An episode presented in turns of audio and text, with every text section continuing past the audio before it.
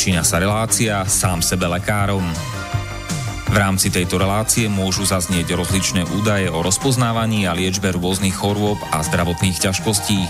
Všetky takéto údaje sú určené výlučne pre vašu informáciu a nesmú byť chápané ako lekárske odporúčania. Ak máte akúkoľvek akútnu či chronickú chorobu alebo iné zdravotné ťažkosti, s ktorými si sami neviete dať rady, obráte sa prosím na kvalifikovaného a skúseného odborníka, ktorý bude môcť individuálne určiť, v čom tieto choroby a ťažkosti spočívajú a ako by ich bolo možné odstrániť či vyliečiť. Nič také však nemusí účinkovať na diaľku, teda bez toho, aby vás kompetentný odborník videl a osobne vypočul a vyšetril. Preto je dôležité osobné odborné poradenstvo, ktoré vám môže ušiť liečbu na mieru podľa vašich potrieb, životného štýlu, životného rozpoloženia a ďalších individuálnych daností.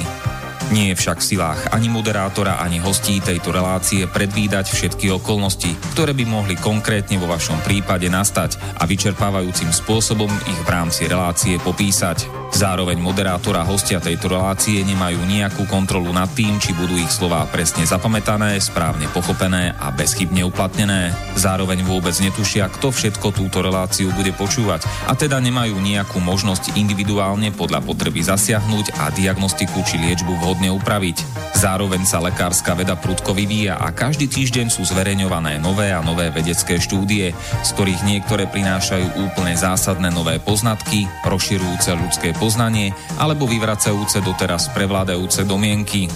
Zároveň je človek tvorom omylným a aj napriek všetkej poctivej, úprimnej a svedomitej snahe o plnosť, pravdivosť a bezchybnosť poskytovaných informácií sa môže pomýliť. Preto to všetko nie je mysliteľné, aby moderátor či hostia relácie sám sebe lekárom na slobodnom vysielači niesli akúkoľvek hmotnú či nehmotnú zodpovednosť za prípadné škody, ktoré si poslucháči môžu privodiť neúplným zapamätaním, nesprávnym výkladom či nevhodným uplatnením vo svojom živote tých údajov, čo v tejto relácii odznejú. Z toho však vôbec nevyplýva, že by sme si za svojimi slovami nestáli, ale len to, že keď nemáme právo osobným zásahom ovplyvniť diagnostiku či liečbu daného jednotlivca, logicky nesmie byť od nás požadovaná osobná zodpovednosť za to, čo nemôžeme nejako ovplyvniť. Počúvate Slobodný vysielač. Pekný večer, milé posluchačky, vážni posluchači, vítajte v relácii sám sebe lekárom číslo 163. Dnes večer na tému psychosomatika v súčasnej spoločnosti. Dnes máme nedelu 24. 3. teda marca brezňa alebo března roku pána 2019 a dnes večer ešte všetko dobré prajeme do Česka i na Slovensku Gabrielom a už čo skoro, teda zajtra všetkým Marianom a na Slovensku ešte tu mám v rozšírnom kalendári aj také mená ako Humbert, Anunciata, Irida a Irisa. Žiadnu takú alebo takého nepoznám, ale ak takí existujú, tak všetko dobre k meninám. No a e, dnešným hostom je na slobodnom vysielači už ostrelaná, ale v tejto relácii prvýkrát Antonie Křemieňová. Pekný večer, prejem. Dobrý večer. No a uh, začneme od toho, čo, čo to vlastne psychosomatika je, lebo dnes si asi mnohí ľudia pod tým predstavujú rôzne veci. Ja sa trošku tak vrtam vo význame slov, že, e, ktoré slovo ako vzniklo, teda v tzv. koreňoslovi alebo etymológii a to slovo psychosomatika obsahuje v sebe dve grécké slova, e, psyche a soma, a to psyche je vlastne duša a Soma je telo, čiže to je v nejakom súvise duše s telom, predpokladám teda. A. Zní to hezky, ano. V mnoha případech se takto překládá, což je pravda, je to tak. Jenomže psyché přece není vždy jenom duše, psyché je také psychika. A právě díky rozdílnému výkladu těchto slov vzniklo vlastně několik větví psychosomatických. Myslím si, že jak v Česku, tak na Slovensku, jak dalece ve světě netuším. Ovšem u nás i teda v celém Československu jsou tyto různé větve a lidé, kteří vkládají, překládají psyché jako duši, tak většinou jdou cestou takzvané spirituální psychosomatiky. Oni sice hovoří o emocích, a hovoří také o různých psychosomatických terapiích a psychosomatické terapie v podstatě neexistují. A další skupina lidí... To, to, to je dost silné tvrdenie, ale tak doufám, že se k tomu vrátíme a že to objasníte. Psycho, vysvětlím, ano. Dobre. No dobré. Psycho, eh, pokud, tam, pokud za psyché dáme slovo psychika, potažmo emoce, budeme hovořit o vlivu emocí na fyzické tělo, už ne o duši, ale o vlivu emocí na fyzické tělo. A tady základy této psychosomatiky položil svého času pan doktor Hammer ve své nové germánské medicíně, protože nová germánská medicína není opravdu nic jiného než psychosomatika. Ta má přesná pravidla a platí. Eh, bohužel i do této skupiny se dostaly různé terapie, jako je třeba etikoterapie a EFT a další, které tam nemají co dělat. No a eh, protože to já nejenom, e, že chci být jiná, pardon, EFT. E, e, EFT, to, keby to někdo nevěděl, tak to, to je Emotional Freedom Technique, ano. tuším, že nějaká technika na emocionálne oslobodenie. Ano, takže se emočně osvobodíme. A v podstatě e, další poslední směr, který e, oslovil mě a který provozuju a praktikuju, je takzvaná funkční psychosomatika. Co tam dali to slovo? že ty ostatné jsou nefunkčné. E, no, Ano. Dobré. A mně se dokonce povedla jedna věc. Mně se povedlo, že mám od EU ochrannou známku na funkční psychosomatiku. A protože jsem chtěla právě odlišit ty další různé psychosomatické směry právě od té funkční psychosomatiky, která je opravdu postavená na základech nové germánské medicíny a je doplněná o emoce, o, o profily osobností, o různé typy konfliktů, tak jak je pan doktor se ptal, a o emoce, protože emoce máme zakodované v DNA a prokazuje, prokazují to vědci na mnoha oblastech. Ti, kteří u vás šel třeba seriál, u vás se to jmenovalo Luháry, myslím, Eh, u nás se to jmenovalo anatomie lži a šlo o to, že z výrazu obličeje oni poznali, jestli ten člověk mluví pravdu nebo nemluví pravdu. A teď jsou po světě, probíhají vědecké studie, kdy zjišťují, jestli člověk, který má strach, se tváří stejně, ať žije v Čechách, na Slovensku, v Japonsku, v Číně nebo kdekoliv. A v podstatě z těch výzkumů vyplývá, že to je tak že mikropohyby tváře odpovídají té emoci ve všech různých kontinentech světa. To znamená, že ty emoce bychom měli mít opravdu zakodované v DNA. Tam je, tam je určitá kultúrna vrstva, že na některé věci odpovedají, čo vím, Japonci jinak než Európania, ale... To je něco jiného. To, to... Závisí to od toho, že, že či sa kontrolujú alebo nie. Hej, že keď, keď, mm. keď nie sú akože sledovaní a že sa môžu akože odviazať, tak potom to majú zhruba narovnako, ale oni jsou zvyknutí jakože mať tu... To už, je, ale, to už ale hovoříte o práci s tou emocí. No, no, no. Jo, to už nehovoříme o tom, že ta emoce je samozřejmě v různých kulturách, na hmm. některé věci reagujeme úplně jinou emocí. To je už druhá věc. Jo, jde o to, že pokud budu mít strach, tak ten strach bude mít stejný výraz jak v Česku, tak na Slovensku, hmm. tak v Japonsku. Jestliže budu mít smutek, tak opět se budu tvářit eh, v, tě, v tom mikropohybu, i když se to budu snažit skrýt, tak v tom mikropohybu se budu tvářit stejně, ať jsem tam, tam nebo tam. Něco jiného je, jak už s tou emocí pak dále pracuju. Jo, kdy ten smutek budu mít, nebo kdy budu mít strach a podobně, to už jsou ty kulturní odlišnosti, ale to už je jiná věc. A ještě když se bavíme o tom, že vlastně psyché je takzvaně duše, víte, kde vznikl pojem duše? No, jako který? Takže ten slovanský? No duše alebo... vůbec. Alebo... Protože duše je v podstatě no. z animistického náboženství, prapůvod duše. A animistické náboženství je náboženství primitivních národů, kteří považovali všechno za vlastně odušovělé, všechno mělo duši. A v podstatě to vzniklo tak, že ty prapůvodní primitivní národy si nedokázali vysvětlit, proč člověk naposledy vydechne a už nedýchá. takže to přisoudili uh-huh. duši. Nebo si nedokázali vysvětlit odraz na vodní hladině, protože neměli zrcadla, v té době ještě nevěděli.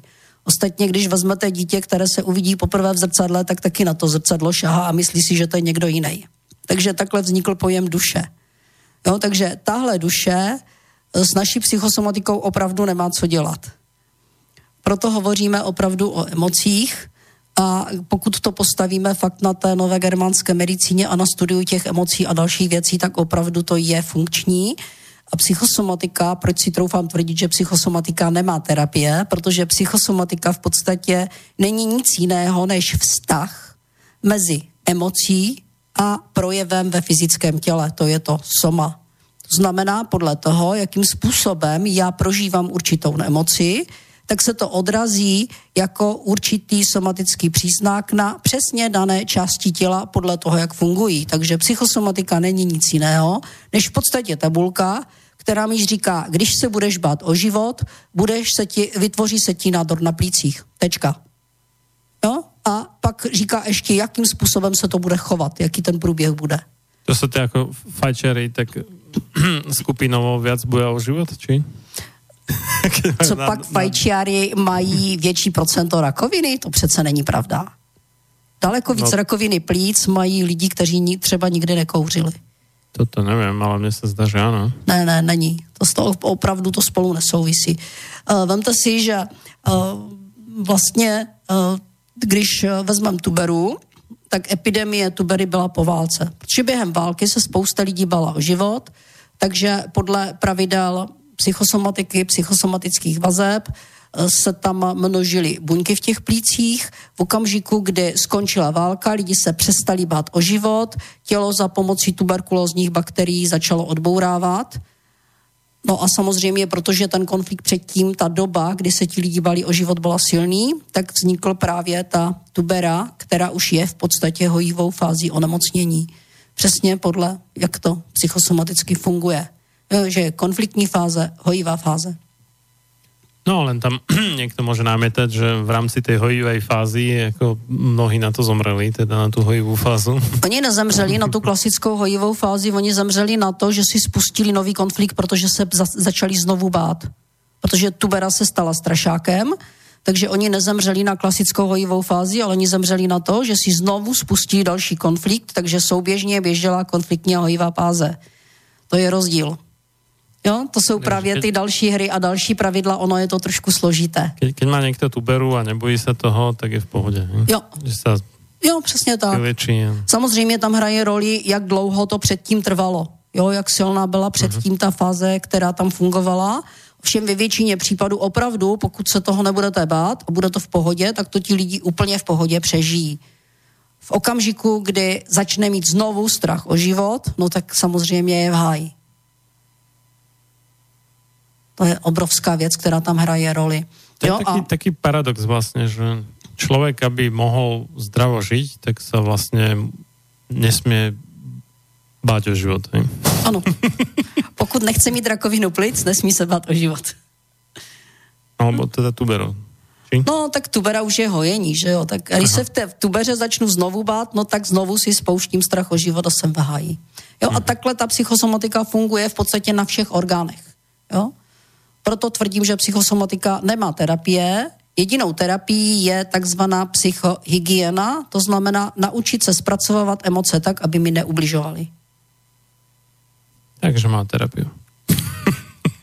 No, psychohygiena není terapie, jo, to už je něco jiného trošku. No, to už není jakoby taková ta terapie, jak se říká, že prostě psychosomatická terapie. Tak ne, neoperuje se a nepodávají no. se léky, jakože, alebo se ne, no to určitě ne. ne nerobí nějaké cvíky v pořádku, ne. ale... Ne, opravdu ta psychosomatika je jenom vztah. To je jenom vztahová, ta, v podstatě vztahová tabulka, tak si to můžeme představit. Mm-hmm. No, tak eh, to potom ta germánská medicína vlastně nie je medicína, ale nějaká náuka o původě chorob. Přesně tak, ano. Čiže ano. E- etiologia by se to skoro malo volat. ano, když, se, když, když vezmete i psychosomatiku, jak je překládaná, tak uh, i ve Wikipedii najdete, že to je nauka o původu nemoci. Mm-hmm. To je správný překlad. I u nové germánské medicíny v podstatě. Ten Hammer ano. to nenazval dobře, no, čo už. tak on to tak nazval, protože původně to byla nová medicína, pak mu to někdo ukrát, tak to přejmenoval na novou germánskou medicínu, pak mu to stejně ukradli, takže je to jedno. Je to, to jsou také paradoxy, že akože no, u nás napríklad Slovenská národná strana nie je ani slovenská, ani národná, tak že tak germánska nová medicína nie je ani medicína, ani nová. Ano, přesně tak. ano. No, dobré. A spousta psychosomatiků nejsou vůbec psychosomatici. Ale má to hezký název, hezky to zní. A je to moderní. Tam, mm, čo tak sa uvádza bežne ako taký typický príklad, tak som tak vybadal také dva stereotypy. Jeden je, že, že človek je akože z fyzického hľadiska zdravý, lekár mu nikdy nič nenájde, že je, všetky testy idú v poriadku a tak, ale on sa cíti zle. Nie, že a fyzicky zle sa cíti. ale tam, kde by sa akože mal cítiť zle, tak ten orgán má v poriadku. Podľa teda tých štandardov a, tej dnešnej prevládajúcej medicíny. No a druhý prípad je taký, že, že aj skutočne má proste nejaký fyzický problém, ktorý ale bol odštartovaný nejakým no, povedzme, nezvládnutím emócií, nazvime to takto. A, a jedno aj druhé nazývajú, akože to je psychosomatické, čiže že nejaké akože bolesť, ktorá nemá fyzický základ na jednu stranu a na druhou stranu niečo, čo má fyzický základ, ale je to spôsobené teda tým u nás se za psychosomatické nemoci považují také ty, které se dlouhodobě nedaří, nedaří vyléčit. Tak když Já, už neví, co s tím, Aha. tak se řekne, máte to z psychiky. Jo, máte to psychosomatické, to taky znám, jo? Nebo když tam ten člověk chodí opakovaně, tak po nějaké době už se řekne, máte to z psychiky. No, lebo to je, tak, to je taký obľúbený vzorec, že keď eh, ten uh, bežný lekár si nevie s niečím poradiť, a, alebo teda ten pacient sa mu javí byť zdravý, tak ho pošlo za psychiatrom, lebo si myslí, že buď hypochonder, alebo no. simuluje, alebo neviem čo. Z druhé stránky, když hovoříme o tom, že psychosomatika je projev emocí v těle, nebo nauka o původu nemoci, tak jsou psychosomatické v podstatě všechny nemoci, kromě úrazu a toxicity organismu. Rozhodně psychosomatické není, když s ním slovenský muchotravky, že jo? to psychosomatické možná, už není. Jo? Možná ještě nějaký chlad a hlad a tak pod, podvýživa. No a... I podvýživa je psychosomatická už. Ne, samozřejmě nemyslím, tím myslím, když nedostanu potravu, když se nenajím, samozřejmě, když nebudu mít potravu, tak jo. No. Ne, nemyslím ano. anorexiu, ale to ano. prostě, že nedostatek potravy. No, tak Jasně, když mě nedají asi, týden najíst, tak samozřejmě... To asi je úplně psychosomatické ano. a keď zamrznem alebo se uvarím, ano. tak to asi těž ne. No. Ano, přesně tak. Ale to jsou takové ty extrémní mimo no. situace, které samozřejmě tak už... Tak u nás to vnímám jako extrém, no v Afrike by to asi viděli jinak, ale... no, no dobré. Hmm. No, takže tabulka. No, tabulka, ano.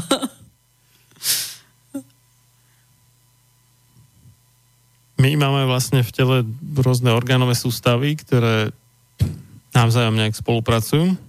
A čo je taký nešvár tej modernej medicíny, je, že sa lekári špecializujú iba na tú jednu vec a tak, no, mo, mohli by sme to nazvať, že po, po nemecky, že fach idiotizmus, že to je také, že sústredí eh, jeden odborník na čoraz menší výsek z nejakého odboru poznania a až keď sa to dovedie dokonalosti, do dokonalosti, tak to bude vedieť nakoniec všetko o ničom. Lebo vie čoraz viacej o čoraz menšej časti, tak No, ale oni se na to specializují, pardon, oni se na to specializují jenom proto, že oni potřebují ten orgán rozebrat na součástky. A někdy se jim podaří ho i složit teda. Keď má člověk štěstí, tak ano. Když má člověk štěstí, tak se jim podaří to zase složit. Ale to tělo je tak složité, že oni ho potřebují rozebrat na ty kousky součástky. Jako kdyby měli znát každý orgán a vědět všechno, tak to, jako, to nejde přece. Je logický, že si ho rozebrali na součástky. Jo?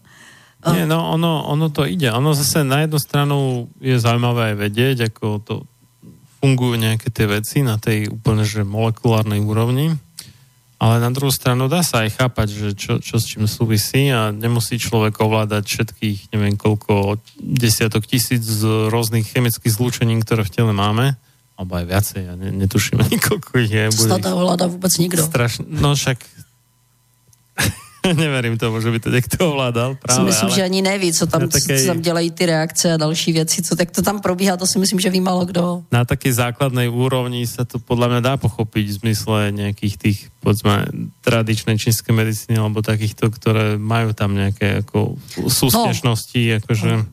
Jedna věc, chyba té spirituální hmm. psychosomatiky je třeba v tom, že oni spojují orgán s něčím. Ano. S nějakou nemocí. Jo, tak když mi na přednášce někdo řekne, no víte, ale játra, slovenský pečeň, to mm. jsou emoce. Tak to se zasměju a zeptám se, jaké. Že člověk je emoční tvor a to jsou nesmysly totální. Uh, nová germánská medicína, potažmo psychosomatika, je založena na vývoji jedince jako živočišného druhu. A kdo ví, jak vzniká člověk, tak ví, že existuje něco, čemu se říká dermy. A dermy jsou vývojové programy člověka. No to je vývojový program. Hmm. A embryologové tvrdí, že když vlastně to funguje tak, že se spojí ta spermie s vajíčkem, pak tam proběhne nějaký proces, něco se vylifruje, něco tam zůstane. Jo, protože to má 46 nějakých těch genů a negenů a nevím čeho všeho a to se tady potřeba zredukovat na 23 takže tam dojde k nějakému, já tomu říkám beseda u no. kulatého stolu, že si sedne spermie s no. vajíčkem, no. ano, a teď řeknete, po mně bude mít nos, po mně bude mít oči, po mně bude mít to, po mně bude mít to, na to mají 24 hodin. Tam dojde k nějakému tomu migmaši, nasypeme to do míchačky, zamícháme, něco z toho vypadne. A těch 23 musí zmizet. A vlastně pak vznikne úplně ta nová buňka. Ta buňka se 16 dní jenom reprodukuje, a po 16 dnech se stane něco divného a rozdělí se to do čtyř, minimálně do čtyř skupin, do více, protože pak je ještě obal plodu a další. A každá ta skupina buněk pak už má svoje úkoly. A není to tak, že by jeden ten derm vytvořil jeden orgán, třeba taková um, oblíčka, český ledvina, je vytvořena ze tří různých vývojových programů a podle toho se pak taky chová. Reaguje na úplně jinou emoci, každá má svoji emoci, na kterou reaguje v rámci toho druhu a každá reaguje na určitý typ konfliktu. No, takže ono to je trošku složitý.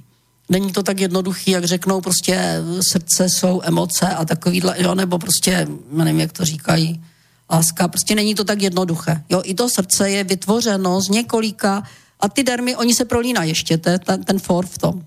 Takže opravdu jsou různé vrstvy, Jo, když se podíváte do embryologie, tak vlastně ten jeden den pak dává pokyn tomu druhému, kdy má začít co dělat a tak se vytváří všechny orgány a žádný orgán v těle není vytvořený z jednoho jediného dermu.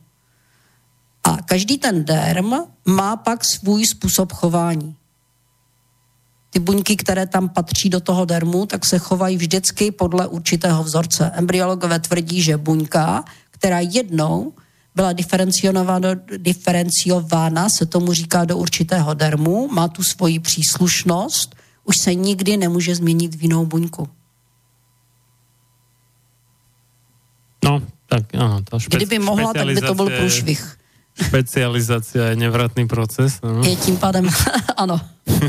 ano. Specializace je nevratný proces, to známe.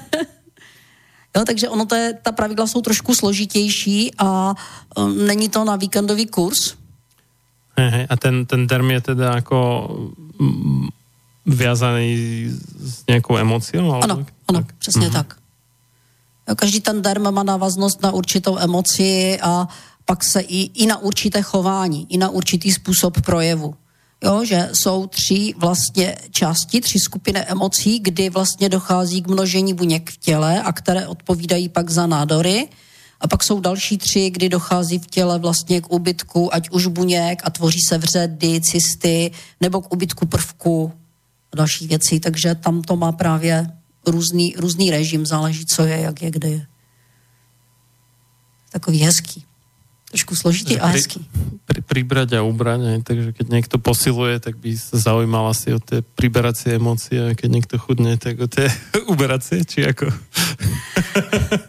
či tak toto nefunguje. Myslíte tloušťku? No, no. Uh, se divit, ale funguje, protože ano. za tloušťkou stojí uh, strach v souvislosti s domovem paradoxně všichni, kteří jsou silní, mají nějakou z variant takzvaného komplexu domova. U žen kolem 50 to bývá komplex prázdného hnízda.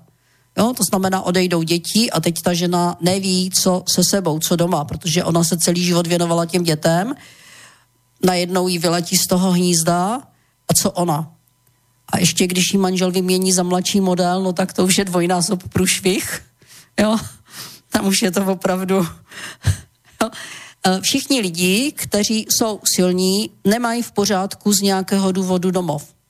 A teď nemusí to být domov ve významu, že nemají kde bydlet, to vůbec ne, ale ve významu nemám tam klid, nebo nikdo tam se mnou nemluví, cítím se tam odstrčený, uh, hodně bývají ženy silné, když vlastně dochází k fyzickému nebo psychickému násilí a týrání. Prostě není tam domov s velkým D.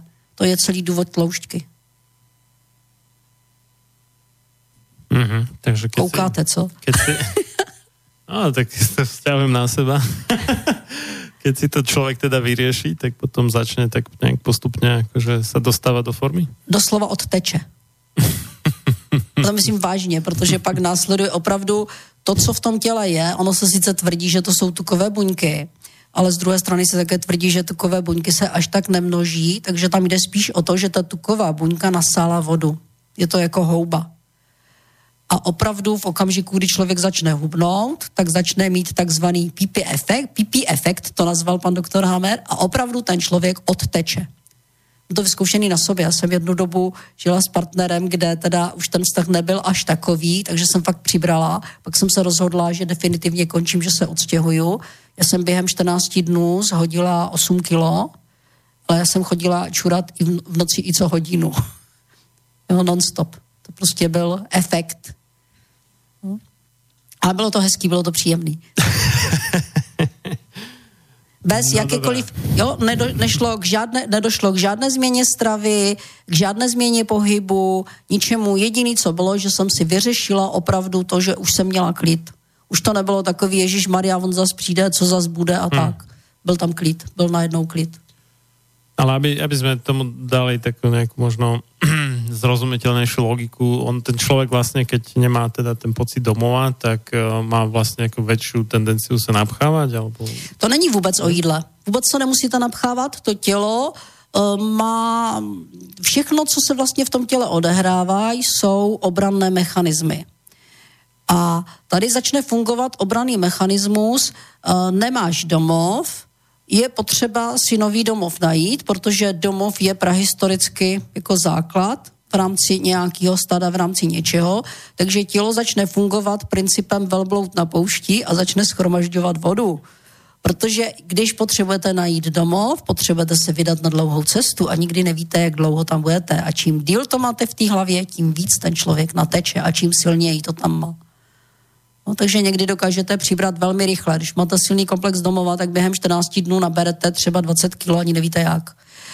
U třeba princip je docela zajímavý u těhotných žen, kdy naberou abnormálně, protože ta žena má najednou pocit, pokud předtím pracovala a podobně, a teď ona najednou jde na mateřskou a pro ní je to změna životního prostředí, změna životní role. A ona najednou se bojí, že zůstane sama a izolovaná a nabere místo 10 kilo, které by měla přibrat v pohodě 20-30. No. Jo. Takže to. To, to nie je iba tým, že sa menej hýbe, keď je tehotná, hej? No, tak, tak by to tak jakože vyzeralo, že... Jestliže se někdo přežírá, tak to už je druhotný efekt a to už je závislost z nějakého důvodu. No, tak tam sú aj také povedačky, akože, že no, musíš je za dvoch teraz, hej, tak... No, to klidně může, v okamžiku, kdy, má, kdy to má v hlavě srovnaný a je, má to v pořádku, že jako hmm. se nic neděje, že není izolovaná, nebere to tak, tak je v pohodě. No, no dobré, tak toto to zaujímavé, zaujímavý exkurs k nadváhe. Máme za sebou pol hodinu, tak si dáme, dáme si prestávku a potom budeme pokračovať. No zahyň, studom večným zahyň podlá duša, čo o slobodu dobrý ľud môj mi pokúša. Lež večná meno toho nech ovenčí sláva, kto seba v obeď svetu za svoj národ dáva, a ty morho, hoj morho, detvo môjho rodu, kto kradmou rukou siahne na tvoju slobodu, a čo i tam dušu dáš v tom boji divokom, mor ty len a voľne byť, ako byť otrokom. Samochalúbka. Počúvate Slobodný vysielač.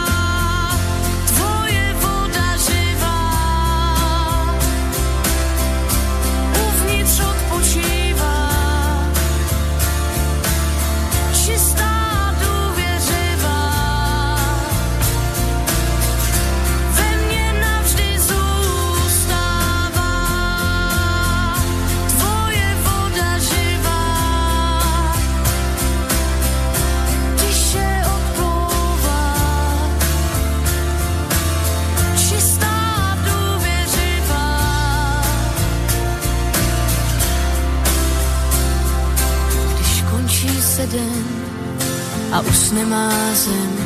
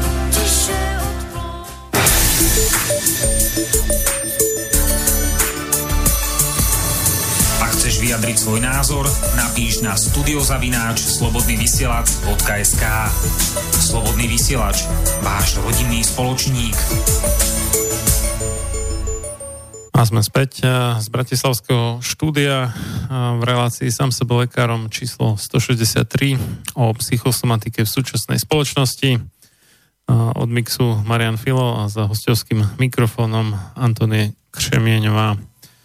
My sme cez prestávku ešte trošku nášali, že vlastne ono aj je zaujímavé, že kde človek priberá teda, keď priberá, že to o ňom niečo vypoveda, tak toto by ma celkom zaujímalo, že trošku to ano, pár takových, no. pár takových názorných příkladů. Pokud má někdo přibírá v partích prsou a mají především ženy některé takové ty uh, velká prsa, tak to jsou takové ty kvočny, maminy, které chtějí mít doma všechny ty děti u těch, nebo i v podstatě manžela a další všechny, jak se říká, u svých prsou. No tam prostě jasná známka, že prostě pro ně ten domov, když tam není to dítě, tak jsou z toho úplně nervózní a mají je u svých prsou. A teď, eh, nějak, některý posluchače pobavím docela, protože břicho je obvykle známkou malé sexuální aktivity a nedostatku sexu. A co se týče takových těch partí, jak se řekne, ten hruškovský typ, to znamená velký zadek a podobně, tak tady, tady platí takovéto lidové rčení se dělá si na gruntu. To znamená, ten větší zadek mají lidi, kteří mají ten domov spojený z nějakého důvodu s majetkem. No, pro který je vlastně tohleto velmi důležité. Takže šáhněte si do svého svědomí a uvidíte. No dobré. Mm. Takže... Já vám řeknu jeden příklad, jestli můžu mm-hmm. teďka ještě, trošičku ještě jiný.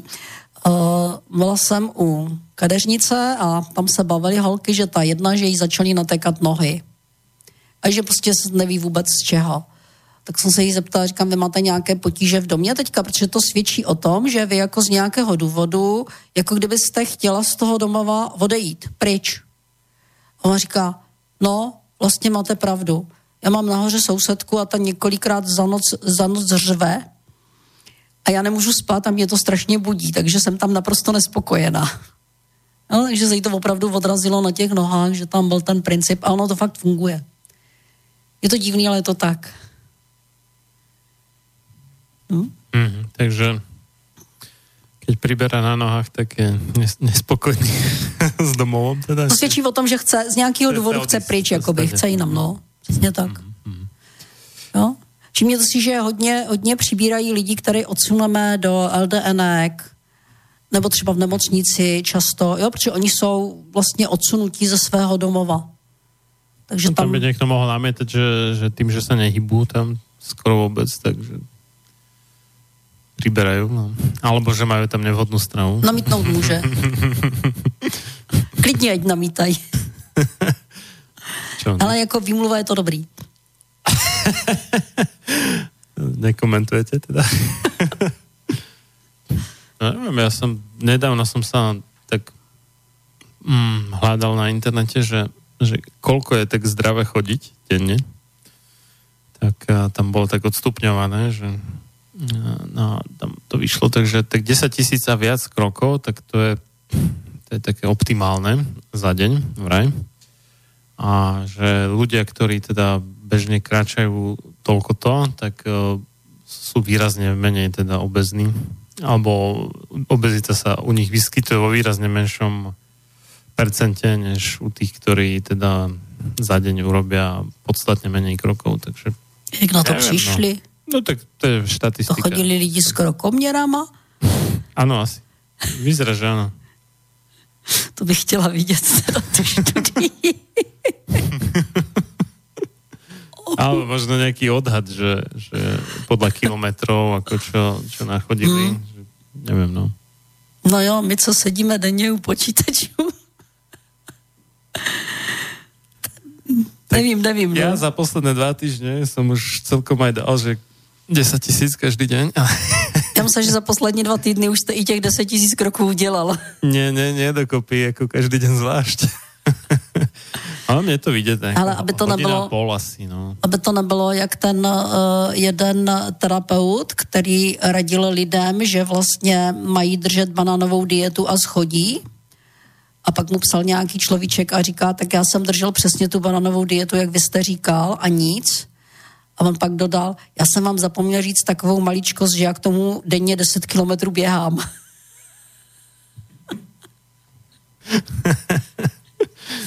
Takový detail.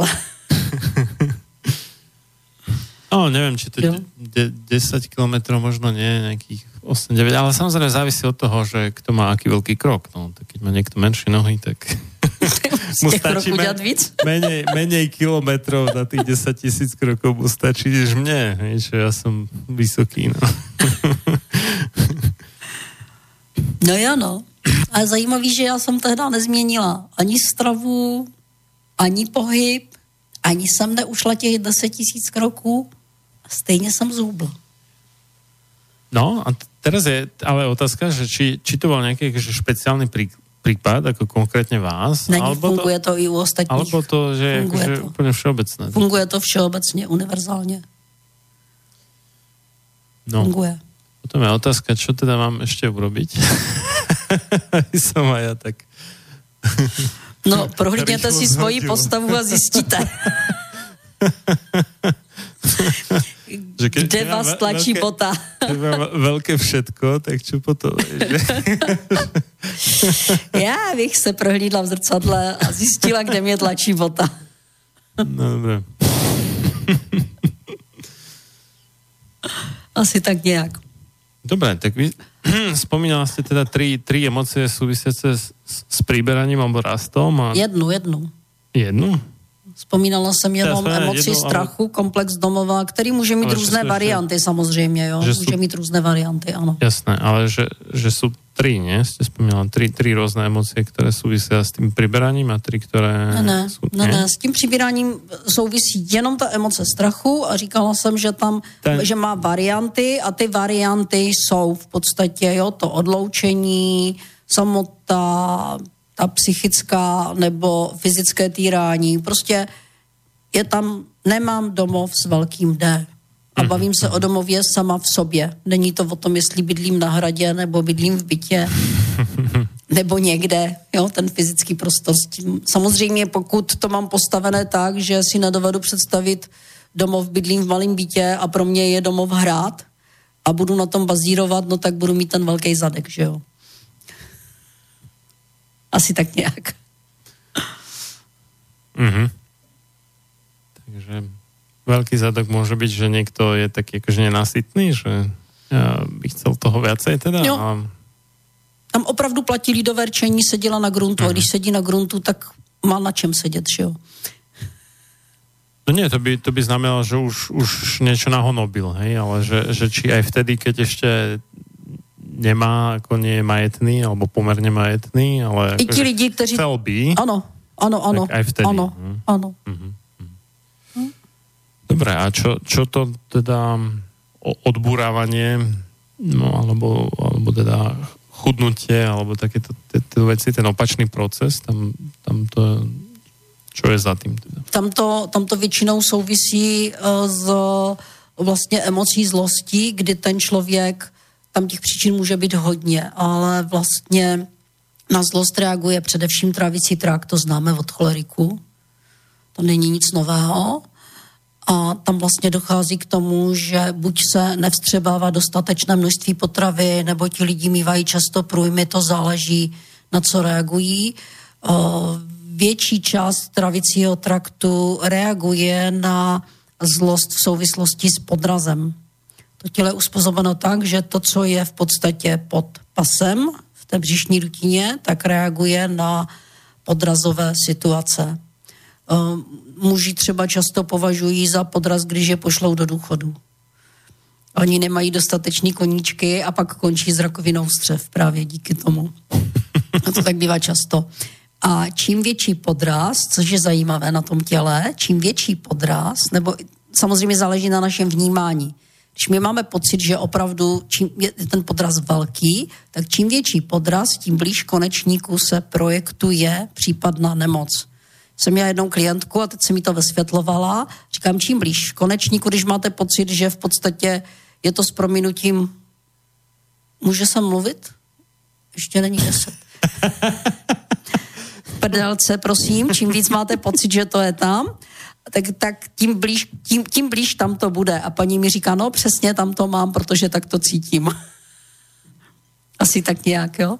Že to opravdu funguje. A tam pak hraje roli, protože pokud je zasažené tenké střevo, kterou má tu funkci vstřebávací, že jo, tak pak dojde k poruše výživy, Eh, pokud se bavíme o tlustém střevě, která má za úkol vlastně absorci vody a podobně, tak se budeme bavit o průjmech, nebo zase o zbytečně tlusté stolici a tam už to bude zase hrát trošku jinou roli a budete mít trošku jiný podtext. Hmm. A to se dá akože ozaj zjednodušiť všetky choroby na takéto dva procesy teda? No, ano. v podstatě ano. To, to, to, to znie jako skoro až fantasticky. Jo, ono, to není nic jiného, než vlastně kombinace těch různých částí. Když se bavíme o tom, že nemoc má svoji konfliktní fázi, to je fáze, aby si to posluchači představili, které se běžně říká stres. Mně se líbí, když někdo říká, máš to ze stresu. Ze stresu můžete mít akorát tak velký kulový, protože stres je důsledek nějaké nezvládne tu situaci, to není žádná příčina. A my to často používáme ve významu příčin. Stres je jenom důsledek. No, stres je reakce organismu na nějakou situaci, na něco, co nezvládáme. Proto se dostáváme takzvaně do stresu, že jsme něco nezvládli. Takže stres je v podstatě konfliktní fáze nemoci. A v té konfliktní fázi se v těle něco odehrává. Když to vyřešíme, když se toho zbavíme nějakým způsobem, nebo se to vyřeší samo, to se taky může stát. Máme prudícího šéfa, oni ho přeložej, že jo? máme po stresu, máme po konfliktní situaci a pak začne ten organismus reagovat. A v této fázi se projevuje minimálně 60% nemocí. Znamená v době, kdy už má organismus nastartovaný hojivý proces, kdy už se hojí, tak máme, to, to se projeví minimálně v 60%. A tých zvyšných 40% to je čo? Že se to projeví třeba v té konfliktní fázi už ta nemoc. Jo, ale v těch 60% se to projeví minimálně, říkám minimálně v 60% si nemoci všimneme až v hojivé fázi. A to jsou i všechny úspěchy jak lékařů, tak léčitelů, tak všech. Ten člověk už je v hojivé fázi a ten no, organismus lebo... už by se zahojil. Lebo on, jemu sa zdá, že vlastne je najviac chorý práve vtedy, keď ano, má tie najväčšie tak. príznaky. Ano, že přesně tak. A práve vtedy jo? teda vyhľadáva pomoc. Ano, ty symptomy už jsou tady. Proto, máme ty, proto jsou tak úspěšní někteří lidi, kteří si, říkám, že si přisvojují úspěchy za toho člověka. Že ho vylečili. Ne, vylečil už se ten člověk, protože už byl v hojivé fázi a už to měl v hlavě vyřešený. Hmm. No, tak potom, keď teda tam někdo zasahuje do toho, tak eh, čo to robí? No, může se stát, že se to prodlouží, nebo hmm. se ta fáze zlikviduje, úplně ta hojivá. No, teď ono se tvrdí, že máme 40% úspěšnost vyléčení, takže minimálně 20 zničíme. Minimálně 20 lidí dostaneme zas do něčeho, oni už by se zahojili, hmm. A jestliže máme 40% úspěšnost léčby, no tak těch 20% jsme museli nějakým způsobem zničit. Nedovolili jsme 20% lidí z těch 60, aby se vylečili. Mm-hmm, mm-hmm. Ja som dnes počúval inú reláciu a tam bola taká námietka, že dnešná moderná medicína v Spojených štátoch amerických e, je oficiálne teda zodpovedná za eh, nie, nie tretinu, ale že je na tre, treťom mieste v rebríčku príčin úmrtí a po teda srdcovo ochoreniach a rakovine. Ale ešte je samozrejme otázka, že koľko percent z tých srdcovo ochorení a rakoviny má, má tiež na svedomí to moderná medicína. To. no a také zaujímavé veci, ako že keď niekde lekári štrajkovali za, neviem čo, väčšinou vyššie platy, alebo tak sa niečo iné, umrtnosť. tak sa znižila ano. Logicky, áno. My, mám, my na to máme takový hezký výraz mýma studentama. My říkáme, že medicína toho člověka uléčí. Uliečieš na smrť, no. ano, ano, uléčí ho. Ja rád tak hovorím, že, že dnešná moderná medicína je už tak pokročila, že bez lekárskej pomoci človek ani nezomrie. Jo. Ale někteří lidi odolávají dlouho náhodou. Někteří jsou odolní a vydrží i peči lékařů. Mne sa veľmi... Případně jiných. Mne sa veľmi páčil taký zaslúžilý americký lekár, taký iný teda, nie bežný, Robert Mendelssohn a ten vo svojej knihe, ktorá sa v origináli volá spoveď e, medicínskeho alebo lekárskeho kacíra.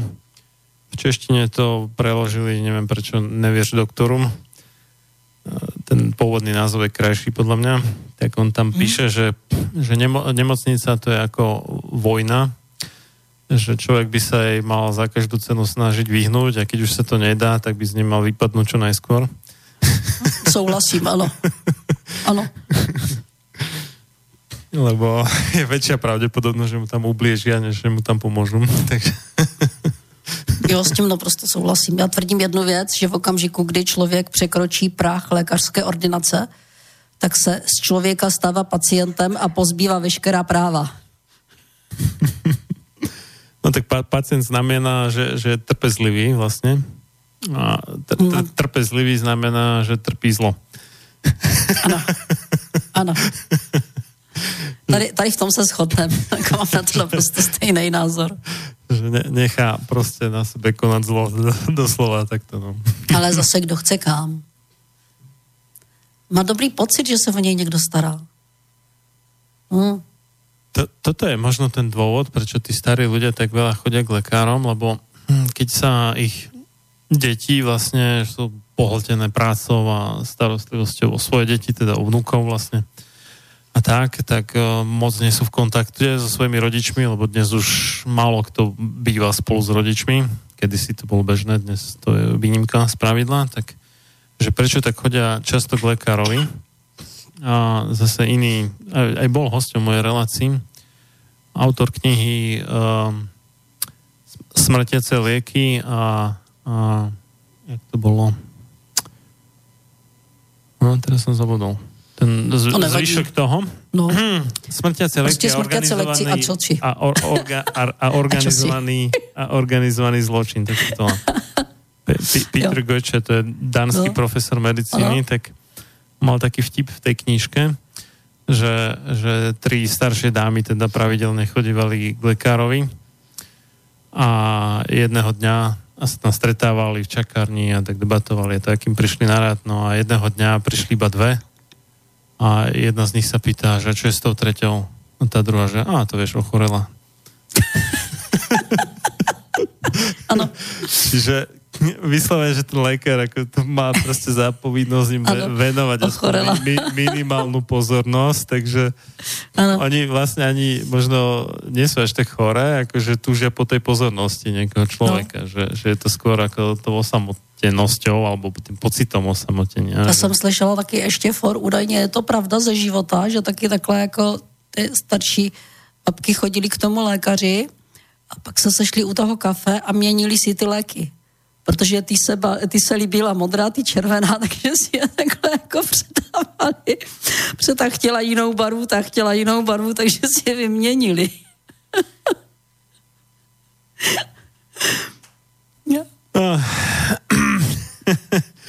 No, tak to nevím. To, to, Všichni byli spokojení. Nikto nenamietal.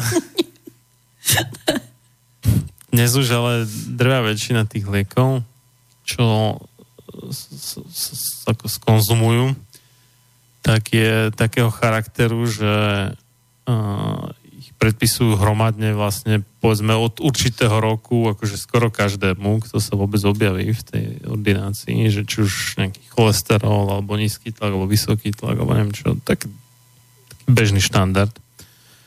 A tam, tam je to možno ozaj, že jedno, to je jedna vec.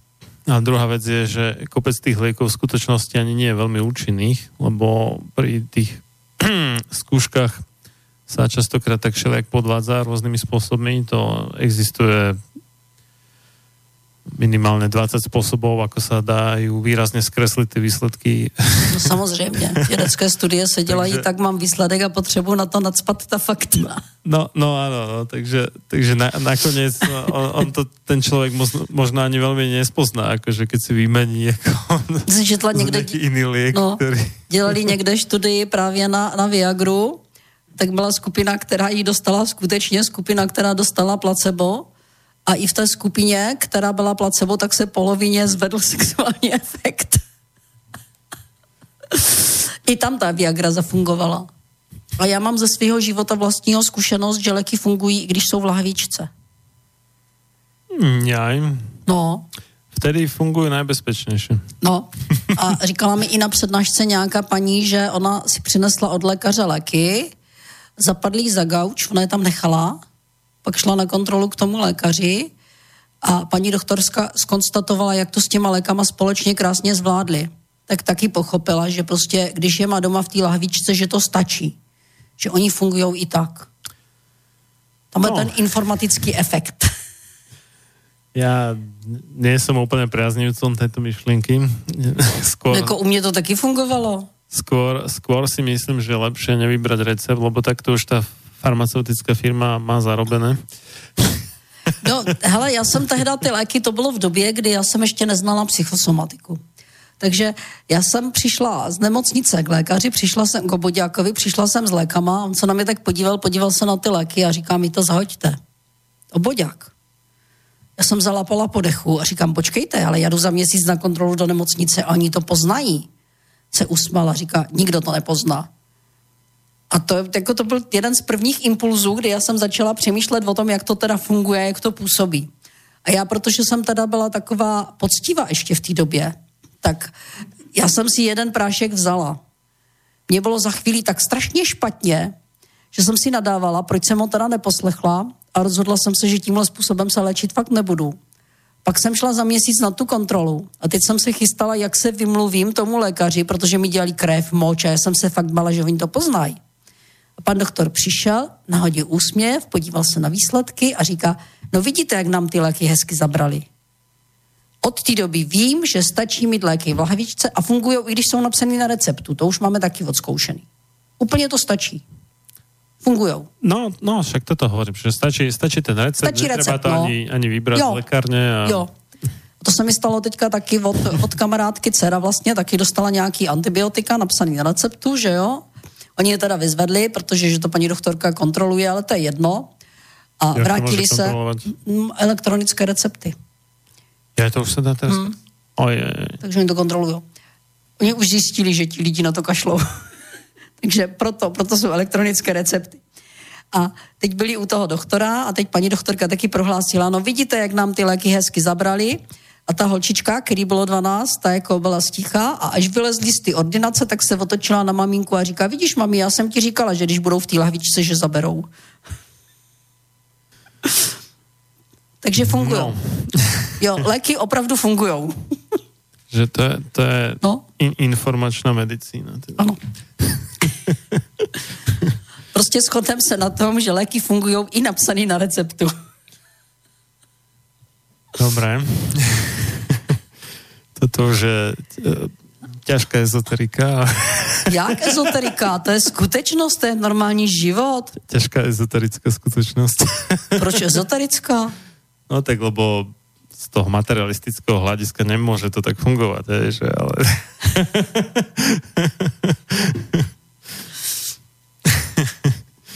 Dobre, dáme si dlhšiu prestávku. Nejakých 8, vyše 8 minút. Potom sme späť.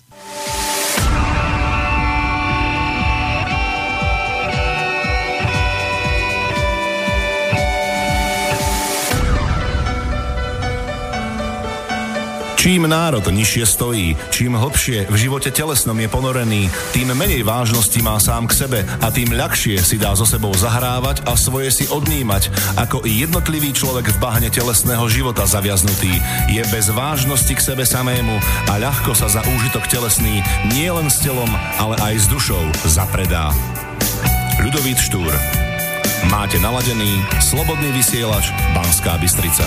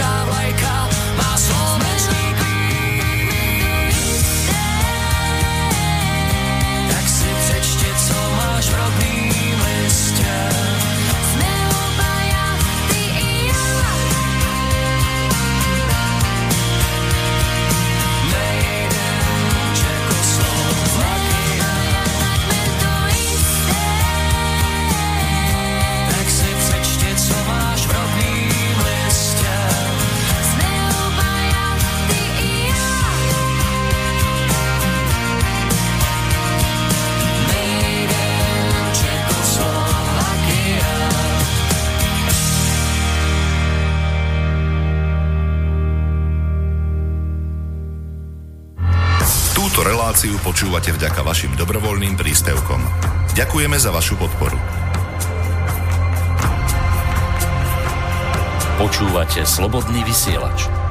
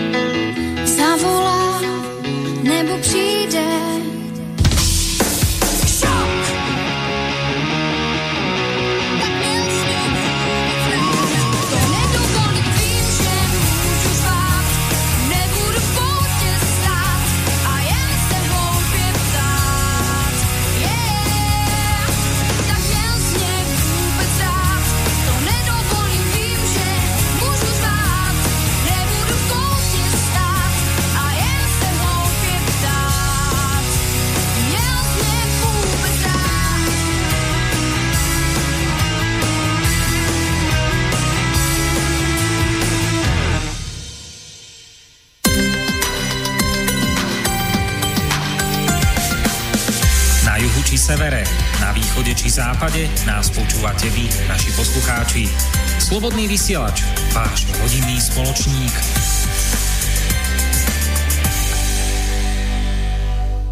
Pokračujeme v relácii sám sebe lekárom číslo 163 o psychosomatike v súčasnej spoločnosti z Bratislavského štúdia od Mixu Marian Filo a za hostovským mikrofónom Antony Křemieňová. Kto by sa chcel zapojiť do nášho rozhovoru, tak môže nám napísať nejaké pripomienky, otázky a tak ďalej e-mailom na studiozavinač slobodnyvysielac.sk alebo aj zavolať na 0951 153 919. No a my teda pokračujeme, ale pozerám, že nám tu prišiel jeden e-mail. Milan napísal, Hm, dobrý večer. Čo by pani Křemieňová odporúčala namiesto celaskonu, teda vitamínu C? Je to vôbec možné? Hlavne v zime beriem občas klasickú tabletku celaskonu, keď cítim, že na mňa niečo lezie a pomáha to. No už dvakrát sa mi v lekárni stalo, že mi dali celaskon napriek mojej požiadavke od výrobcu, ktorý do tabletiek primiešava Ečka. Tak to nemalo byť celaskon, to musel byť iný vitamín C. Ale dobre, no. Naposledy je to E110 syntetické žlté farbivo zakázané v niekoľkých štátoch, karcinogénne stupňa 5, pričom je to stupnica od 1 do 10. Hm. Nechápem, ako môžu do celaskonu pridávať karcinogéna kvôli čomu. No, nechápem to ani ja. je to asi iba na efekt, teda, keď je to žlté farbivo. Iný, iný dôvod tam nevidím, alebo možno, možno ako cítia ohrozený biznis, že keď si človek dá dosť vitamínu C, že bude zdravší, tak potom, aby to trošku napravili, tak to dajú zase niečo, čo to pokazí. Já se zeptám posluchače jednu věc, proč radši nekoupí kysané zelí?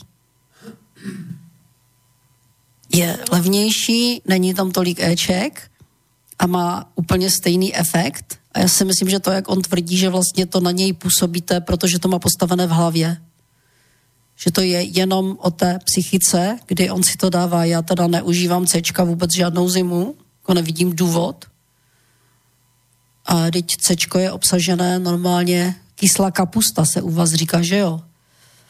Tak si koupím sklenici kyslí kapusty a mám tolik C, že s tím vydržím ještě ti naši předkové to proto dělali, proto v té zimě tu kyslou kapustu šlap, na podzim tu kapustu šlapali, aby jim měli celou zimu, aby měli tam dostatek vitamínu.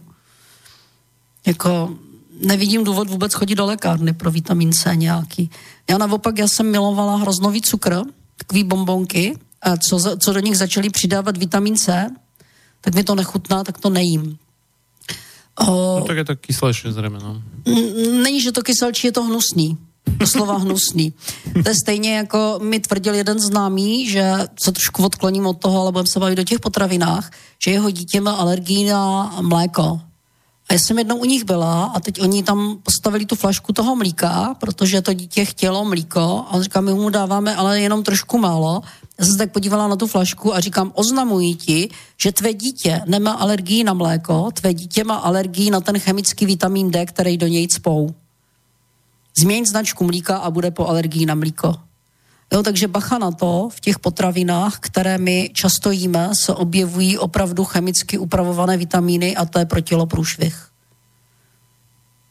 Asi tak nějak. A to mlíko tak bylo nepitný. Já jsem ho totiž kdysi pila, pak jsem se jednou napila. Říkám, co se tomu mlíku stalo. Jo, ono má opravdu s tím chemickým vitamínem D úplně jinou chuť. Říkám, co se tomu mlíku stalo. Pak jsem se podívala na obal a říkám, no jo, obohaceno vitamínem D. Mm, no, tam, tam sú možno aj iné problémy, ale dobre. Ale že by niekto akože bol alergický na vitamín D, to som teda nepočul, jak žil. Tam skôr si myslím, že to bude niečím iným. Ne, fakt to bylo tím, fakt to bylo tím. Když změnili značku, tak se to spravilo, bylo to v pohodě. A mne sa zdá, že všetky tieto... e, To bolo akože bežné mlieko, alebo No. Je tak, aha. To bylo normální běžné mléko, které se koupí v krámě. Oni ho Aha. dělali kdysi, bylo výborné. Pak do něj začali spát vitamin D a průšvih.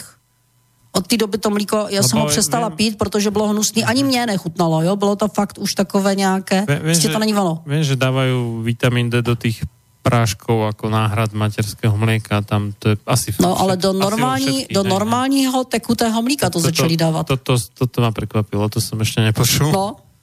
Já jsem na to tehdy taky koukala, jako říkám, a jako to je co?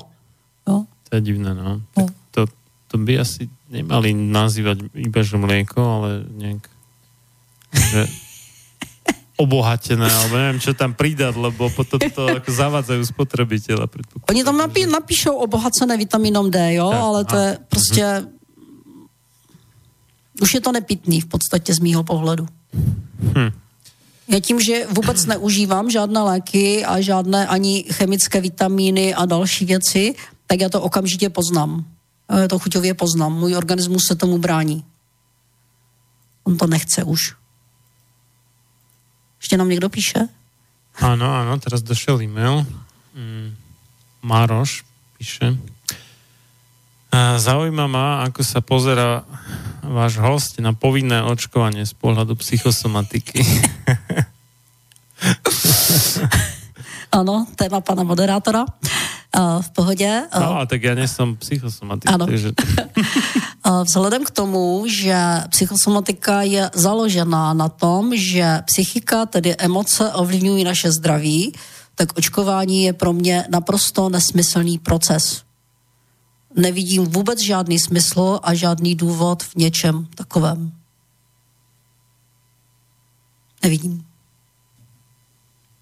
no tak oficiálny dôvod je predchádzanie nejakým prenosným chorobám. Ano, Teda. ano, to jsem slyšela, když nedávno se objevilo, um, asi když už jsme u těch epidemií, tak um, u nás v Čechách letos vyhlásil hygienik epidemii v okamžiku, kdy bylo nemocných celých 8 lidí na spálničky.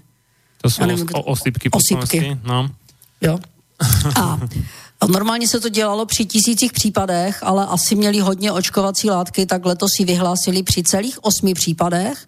A samozřejmě tvrdili, že za to můžou ti, co nejsou očkovaní a o malý provočkovanosti. A když mi někdo řekne provočkovanost, tak já se usměju a říkám super. Takže když já budu jíst hodně cukru, tak můj soused dostane cukrovku. To je princip provočkovanosti. Prostě totální nesmysl. A protože vím, že ty nemoci i tyhle vznikají vlastně psychickými procesy v těle, našima nezvládnutýma situacema, tak pro mě je očkování jenom toxicita organismu, nic víc, nic míň. No, oni to, to tam stávajú do takej akože etickej roviny takým štýlom, že no, vy keď ste zdraví a tak, tak čo vymýšľate, dajte sa zaočkovať a ochránite aj tých, A budete ktorí, nemocní. Ktorí sa no, tak, ktorí sa nemôžu dať zaočkovať hej, a vďaka tomu, že keď bude tých 95 alebo neviem koľko percent zaočkovaných, tak uh, potom budú chránení aj tí chudáci, čo sa Áno. nemôžu dať. Myslím, že bychom měli stáhnout z obchodu cukr. Mohl by vyvolat cukrovku. To, to by mimo, mimochodom, toto by mohol byť veľmi zaujímavý nápad a neviem, či by to možno by to dosť ozdravilo populáciu, že stiaľ cukor a cukrovinky z No, ne, měla by zmizet cukrovka v tom okamžiku. Nie, nie som si úplne istý, že by zmizla komplet cukrovka. Já vím, že ne. neviem, ale, Jo, je to jasný, že ne, protože ten důvod je někde úplně jiný, jo. ale cu- cukor ako taký... Ale ten ako ne, princip očkování, a to je úplně to samý, jo. To je prostě naprosto stejný nesmysl. cu- Cukor ako taký nie je niečo, čo by sme mali ako hltať v tých kvantách, ako sa bežne v tom ro- rozvinutom severozápade hltá. Takže toto by mo- mohol byť dosť zaujímavý ozdravný nápad. A, To by nám neprošlo. no, A ono by se Ne, nakonec lebo- zjistilo, že to tak vůbec není. A tak ten cukor do istej miery vyvoláva závislosť, no. E, jo, ale nespůsobuje cukrovku. Mm. Když už jsme u toho, cukrovku způsobuje kombinace dvou emocí, Mm-hmm. to emoci odporu a zároveň obhajoby. Jo? Kombinace opravdu, že ten člověk z nějakého důvodu buď sám sobě je odporný z nějakého důvodu a zároveň se obhajuje, protože něco má k tomu nějakou uh, příklad. Um, student uh, končil základní školu, měl samé jedničky a maminka ho začala nutit, aby se učil, aby se naučil učit na střední školu, protože on to na celou, celou základku nepotřeboval. Co to dítě udělalo? Samozřejmě to na to svým způsobem kašlalo, takže hrálo na maminku, že jo, a dostal se do toho, že vlastně uh, byl si odporný, protože mamince svým způsobem lhal a na druhé straně se obhajoval tím, že měl samý jedničky, výsledek cukrovka. A druhý typ cukrovky je kombinace odporu a strachu. Mm, to, to bol ako prvý typ, ten, že No, od, odpor a obhajoba? odpor obhajoba byl první typ a odpor a strach je kom, A ako druhý typ. obhajoba v tom, v tom zmysle nejakom, že, že viem, že robím niečo zlé, ale sa snažím lepšie. Teda. Ano, přesně tak. Ano, Mhm. ano. Tyto emoce stojí za... Odpor a strach. No.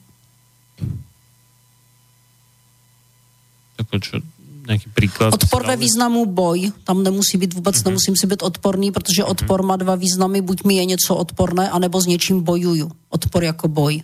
Mhm. No? S někým bojuju. A zároveň se ho bojím. No? Mám, nevím, tatínka, který je generál, já s ním bojuju nějakým způsobem a bojím se ho. Mhm. No? No, to znie zaujímavo. Hm? Funkční psychosomatika je vůbec zajímavá. tým, že tým, no te, ja sa zamýšľam nad tým, že jak nám teda ako v úvodzovkách utešenie rastie výskyt cukrovkárov, tak to, No, to znamená čo, že nám rastie lidi, kteří se dostávají, nezvládají ktorí situace. maj, majú nejaký Ano. od- odpor k niekomu Ano. alebo niečomu a Ano. za, zároveň strach. Ano. Roste množství lidí, lidé se kteří nezvládají životní situace. Mhm. No, protože vlastně ta konfliktní fáze znamená, že jsem něco nezvládl. Že jsem tady neustále v nějakém rozporu s něčím. Tak ja už teraz mám hodnoverné vysvetlenie, že prečo očkovanie spôsobuje cukrovku. Pretože o, o, očkovanie je vlastne niečo, čo má ako keby e, emocionálne v ľuďoch Ano, vyvolává odpor. potlačiť, potlačiť strach. Ano, vyvolává odpor a zároveň strach. Že po, potlačiť strach z tých prenosných chorôb, že to je účelom No. toho očkovania. Čiže oni keď akože podľahnú strachu a teda dajú očkovať, lebo sa boja tých chorôb, No, tak to vo výsledku teda vedie k tej cukrovke. ale to je možné totiž. No. To paradoxně je to možné. Jo? To sú veci. Ano. No dobre. Tak. No, sa začínajú rojiť otázky, takže Michal píše. Dobrý večer, chcem sa spýtať ohľadom očkovania tetanovky, ako to môže človeku uškodiť napríklad tetanovky. Hm. Ďalej sa chcem spýtať na liek Staloral. To je v podstate roztok 100% breza prevysnutá. To je na imunitu, vraj to mám brať 5 rokov, aby som lepšie zvládal sezónu. Som alergik a v minulosti aj astmatik, ale asi ten slabší. A Staloral, to je tuším nejaké homeopatikum, sa mi zdá. Je to možné, to no. nie, nie nejaký bežný liek. Mně se líbí, Čiže v podstate to bude asi, ako de facto to bude čistá voda s nejakou informáciou z brezy. jasně.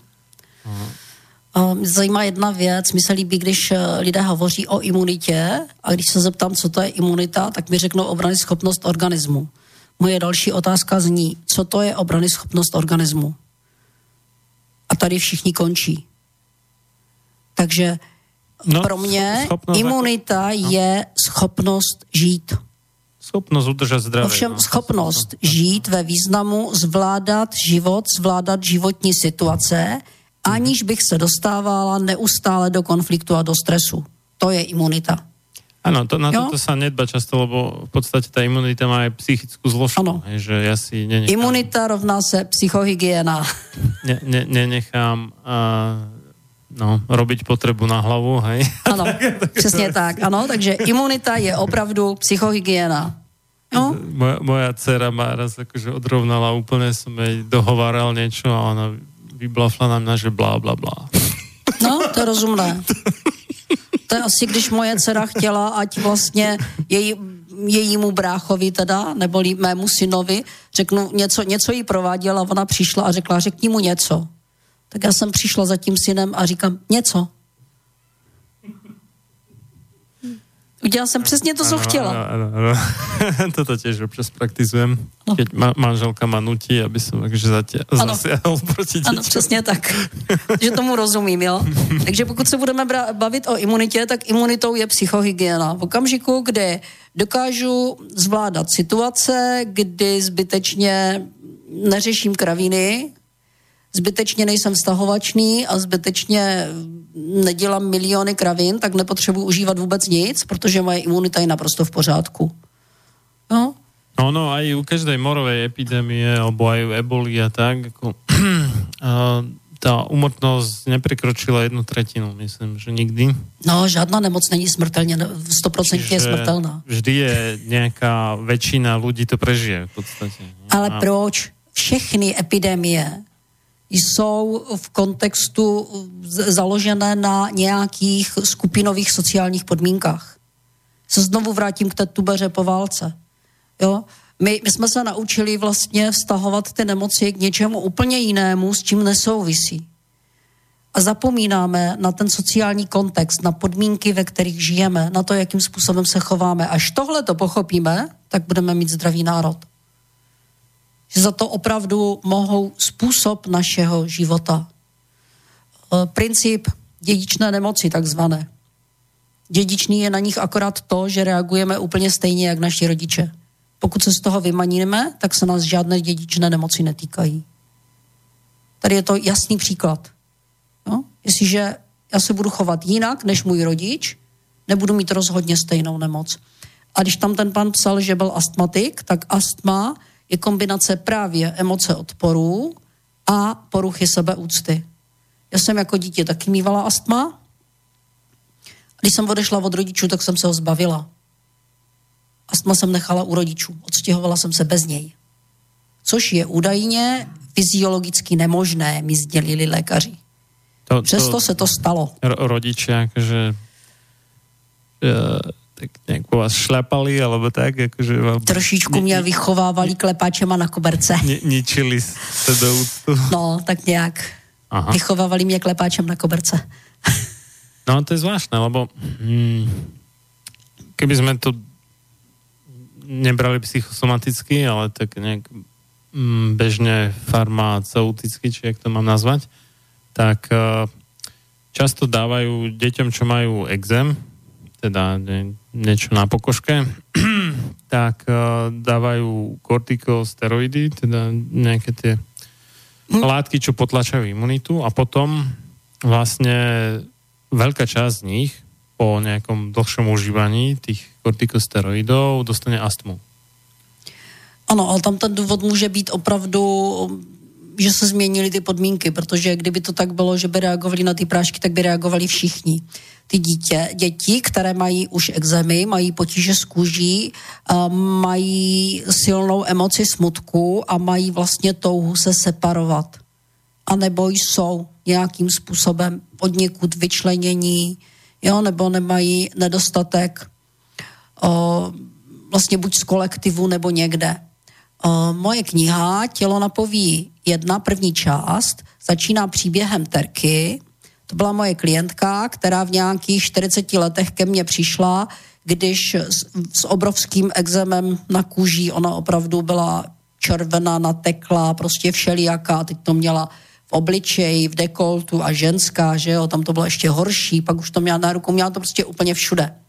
Prošla medicínskou léčbou, prošla všechny alternativní směry, které se daly, Stálo jí to neskutečné množství peněz.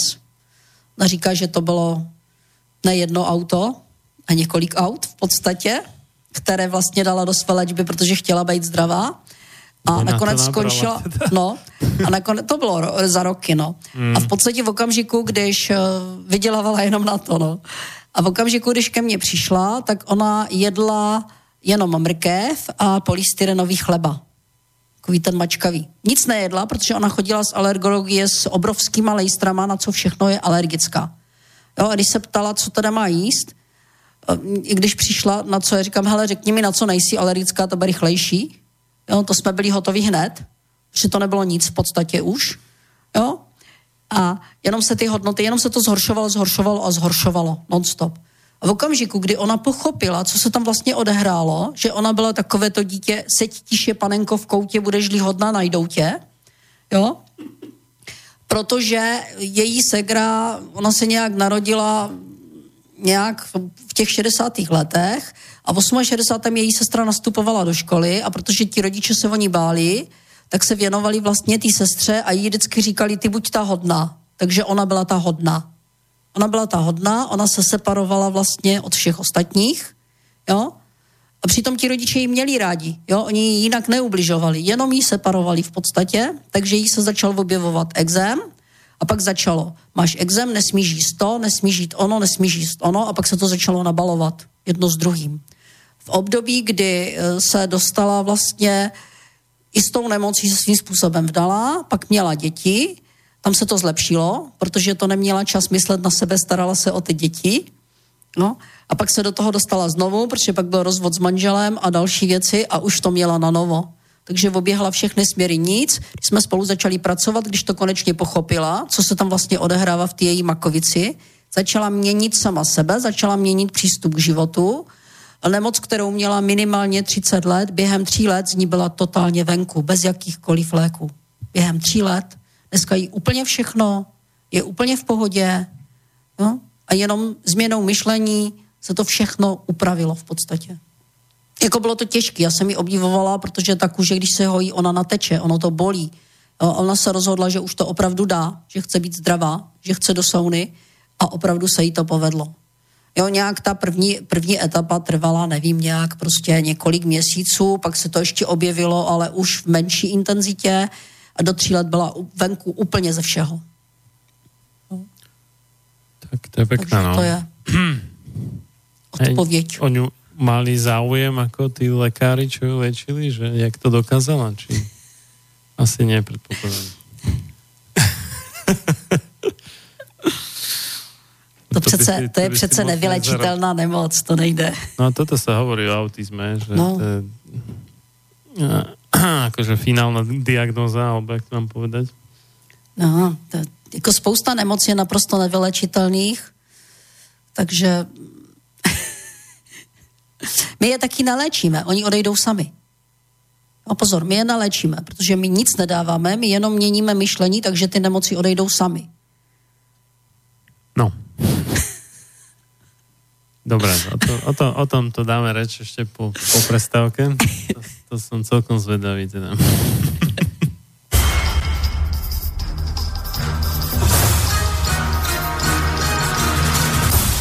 Preto nech neprejde jediný deň bez toho, aby ste vy, Slovania a synovia týchto kmeňov, nevykonali jediný dobrý skutok pre svoj kmeň. Obraňujte jeho právo, vzdelávajte ho a nestaňte sa nikdy služobníkmi jeho cudzích vládcov. Ľudovít Štúr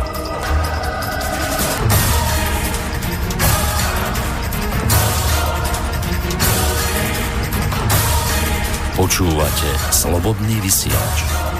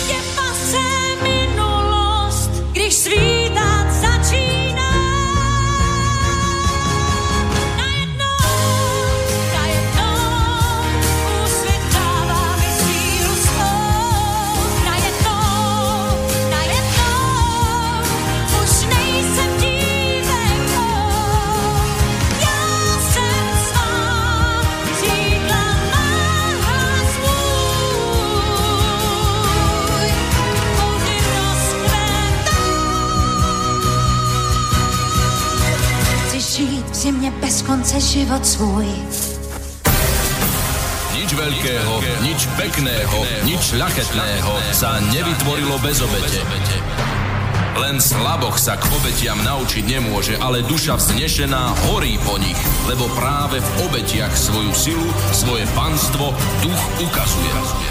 Ľudový Štúr Počúvate Slobodný vysielač.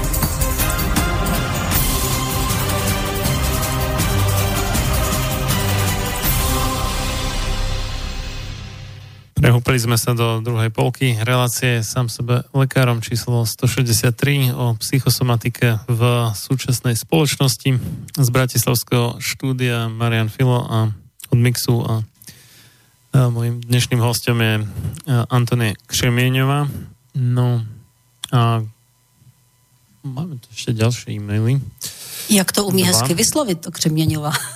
Křemieňová. Umíš? Umím ř. Umím říkat ř. Jsem byl čtyři Ano, jeden. léta pražákem. Oceňujem, ano, jeden z mála lidí, který umí vyslovit mé jméno. tak co nám píšou posluchači, zvědaví. naučil.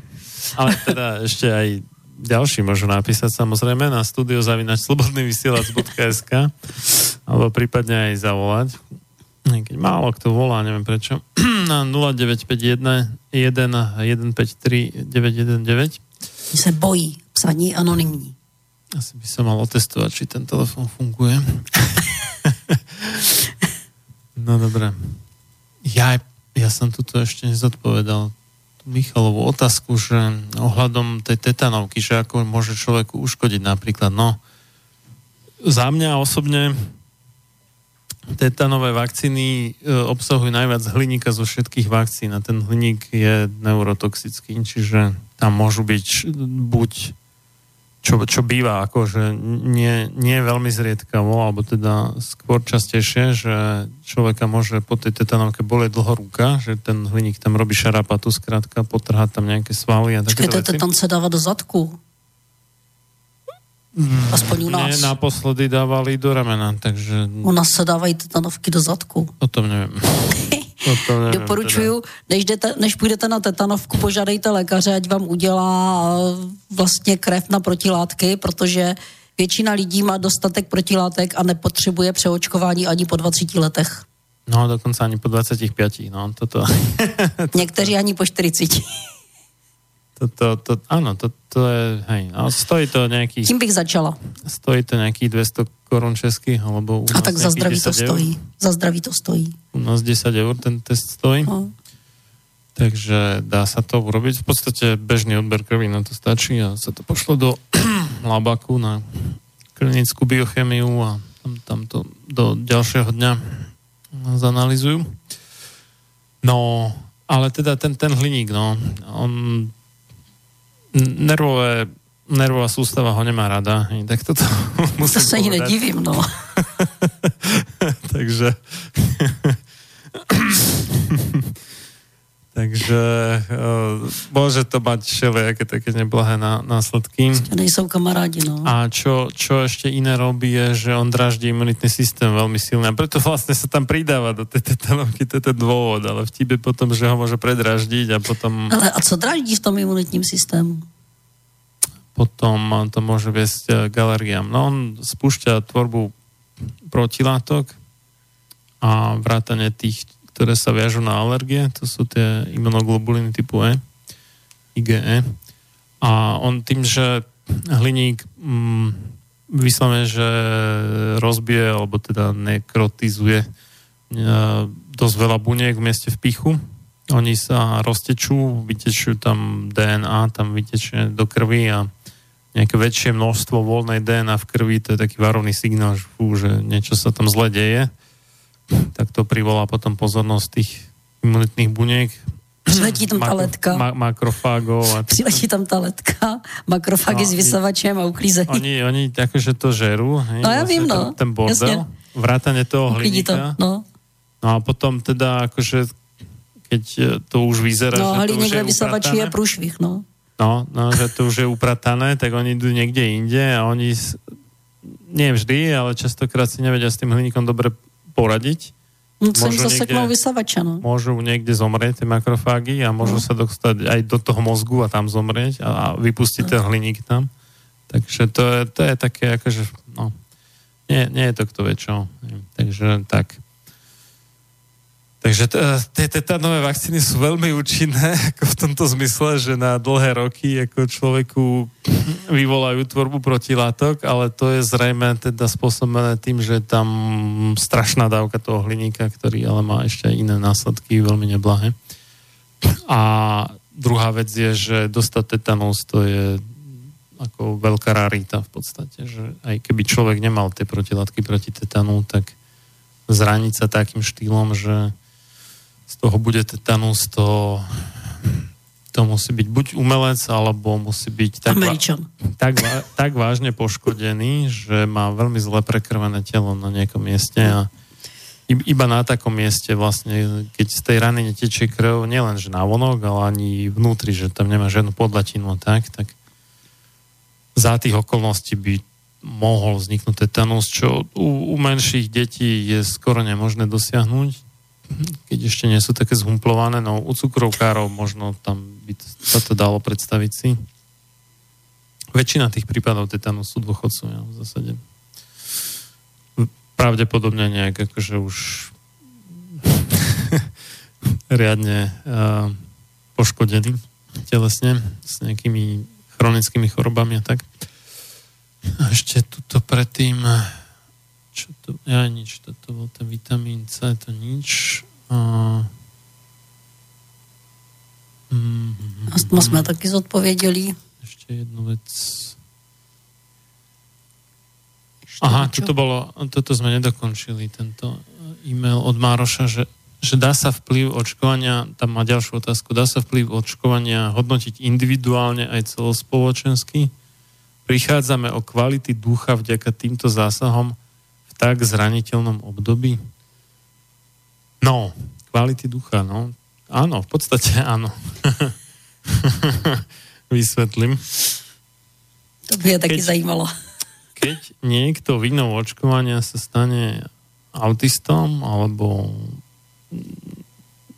niekým, teda, kto má poruchu autistického spektra, treba z- a Aspergera, tak, tak takíto ľudia majú istým spôsobom zúžený duševný obzor, by som povedal, že buď nevedia, ale to skoro všetci teda majú problém prejaviť emócie, alebo ten sociálny kontakt a takéto veci. Ale aj čo sa toho duchovna týka, teda nejakých mm, vyšších možno prežitkov, zámerov, morálky a takýchto vecí. No a toto je vlastne ten dôvod, ne, že prečo prichádzame o kvality ducha, že to jednak poškozuje tie naše duševné schopnosti, že nie sme schopní sa tak, tak rozvinúť a v podstate aj tie predpoklady na tú ešte ten, tú vyššiu úroveň, tú duchovnú.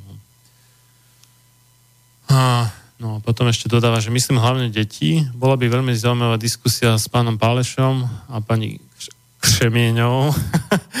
Posledná Ariadnina niť, inšpirácia. Tá Ariadnina niť je vlastne relácia, ktorú má Emil Páleš na Slobodnom vysielači a na tu som vlastne aj naražal, keď som hovoril o tých lekároch, ktorí keď štrajkujú, tak sa zniží úmrtnosť a aj, že dnešná medicína vlastne zdá sa, že robí teda viac škody než užitku a to ešte nás stojí strašné miliardy. Tady lidí je dost, já vám to pořád říkám. No, tak Berte to z té lepší stránky.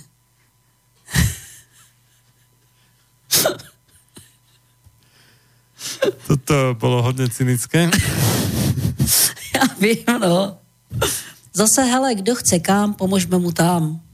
Jestliže budeme stále věřit na to, že na nás skáčou ti nepřátelé, ať už jsou to ty nepřátelské bakterie, nebo budeme hledat ty nepřátelé furt kolem sebe, tak se nikam nedostaneme.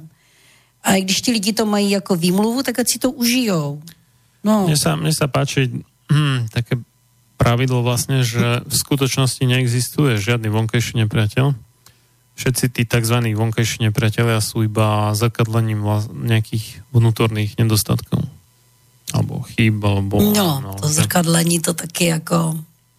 Když mi někdo vysvětloval, že vlastně čev je protivnej proto, že odráží něco v mém nitru, tak jako sorry. To jako no fakt nie, takhle až ne. Nie tak, že, že Jo. vidím v ňom nejakú vlastnú necnosť možno, alebo tak. A nemusím vidět v něm vůbec nic, on prostě je jenom cholerik. Byť aj Se mnou tak. to nemusí mít vůbec nic společného, Mo- jo. Môže byť aj tak, Takže ale to bych nebrala vážně. č- častokrát nás na druhých najviac štvú naše vlastné chyby. No ještě, že mě na nikom nic neštve. Tak ste bezchybná, to je super. Blahoželám. To netvrdím. to netvrdím. Je mi to ukradený. Jsme tady narazili ale na něco, já jsem tady někde No. slyšela slovo věk. A je fakt, že lidi poslouchají. Oni se dostanou do určitého věku a protože to je věk, kdy už mají být staří, tak začnou být nemocní. Jo, my, my opravdu posloucháme, takže jsi starý, máš být nemocný, máš špatně vidět, máš mít brýle a nevím co všechno. Jo?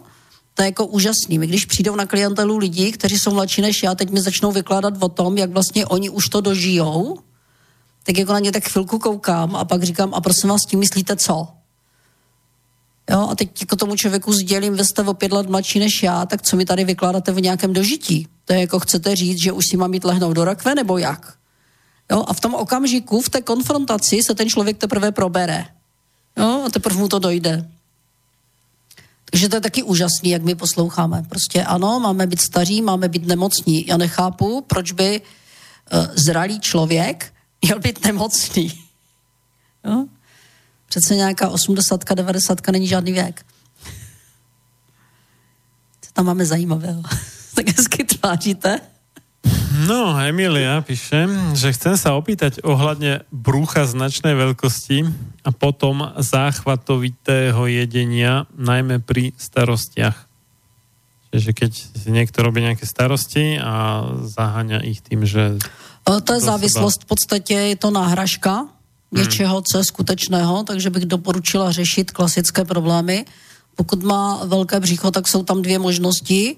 Buď je tam ten nedostatek sexu, o kterém jsme mluvili, anebo se v něm z nějakého důvodu schromažďuje voda a, a může to být věc popříšnice. Jo? Ono takhle di- přesně diagnostikovat takhle, když s tím člověkem nemluvíme, nevíme, těch možností může být několik. Ono to, takhle je to velmi těžké, prostě od toho mikrofonu říct, ano, máte hmm. to tak. Jo, já s tím klientem právě vždycky mluvím, takže já tam dokážu i odhadnout emoce. Klienti si často, nebo obecně lidé, my si často lžeme do svý vlastní kapsy, přesvědčujeme se o tom, jak je to úžasný. Jsem mluvila s jednou holčinou, ona měla kronovou nemoc a tvrdila mi, když jsem se ptala, co v práci, tak řekla dobrý. Její výraz tváře tomu odpovídal, pak jsem se jí zeptala, co doma, ona řekla dobrý a udělala už klebek o povržení.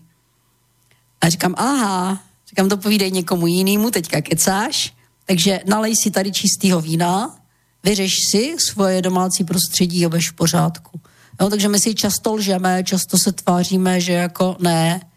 E, Nebo jsem byla s kamarádkou na dovolené a ona mi vykládala vždycky, jak její maminka je strašně negativistická a nic se jí nelíbí. Já jsem s tou kamarádkou byla týden, víc bych nedala, ten týden úplně stačil, protože ona se chovala úplně stejně jak ta matka. Ona na všechno frflala. Nic si nebylo dobrý, jo. A když se mi to pak říkala, a teď mi říká, no já jsem chtěla snížit léky na tlak, ale já nemůžu, jo, ono to nejde. Já říkám, já se nedivím, ty neustále remcáš. Já ne, to dělala moje maminka, já ne. Ona dělala úplně to samý. Jo? My si to No, mnohdy že- ani už neuvědomujeme, to- už to tak toto je- máme v podvědomí. Toto je presne to, čo som hovoril, že vám na, že človeku na iných ľuďoch vadia jeho vlastné chyby vlastne. Čiže jej vadilo vlastne na jej matke to, že stále Ale mi nevadilo, že ona frfla negativ- zas až tak. Negativistická. Já jsem to vzala s nadhledem. Že A ona brblala taky, já jsem to vzala s nadhledem, akorát nechtěla bych to mít doma, jo? To, tomu hovorím, že To bych musela po ní něco hodit brzo. tomu hovorím to zrkadlenie vlastne, no. hej, že, že preto, preto nám to vadí, lebo my sa tam vidíme v tých iných ľuďoch. Já mám takový dotaz, vám by to nevadilo, kdybyste s takovým člověkem byl, i když to neděláte? No, mne to, mne to vadilo a ja som si tak akože vstúpil do seba a prestal, alebo neviem, že úplne, ale výrazne som znížil ako tú frekvenciu a rozsah toho Já nejsem mojho re- remcal, reptania. ale já nejsem remcal, jo, a tohle by mi taky teda vadilo, jo. To jsem říkal, že obdivuju jejího muže, jak s ní vydrží, jo. To jsem mu říkal, říkám, hele, jak s tím můžeš vydržet, to prostě, jo. No, A není to o tom, že já bych byla remcal, jo. Já to prostě, ale tak já už, já už vidím spoustu věcí, že jo, kteří jiní lidi nevidí, no. Už jako fakt.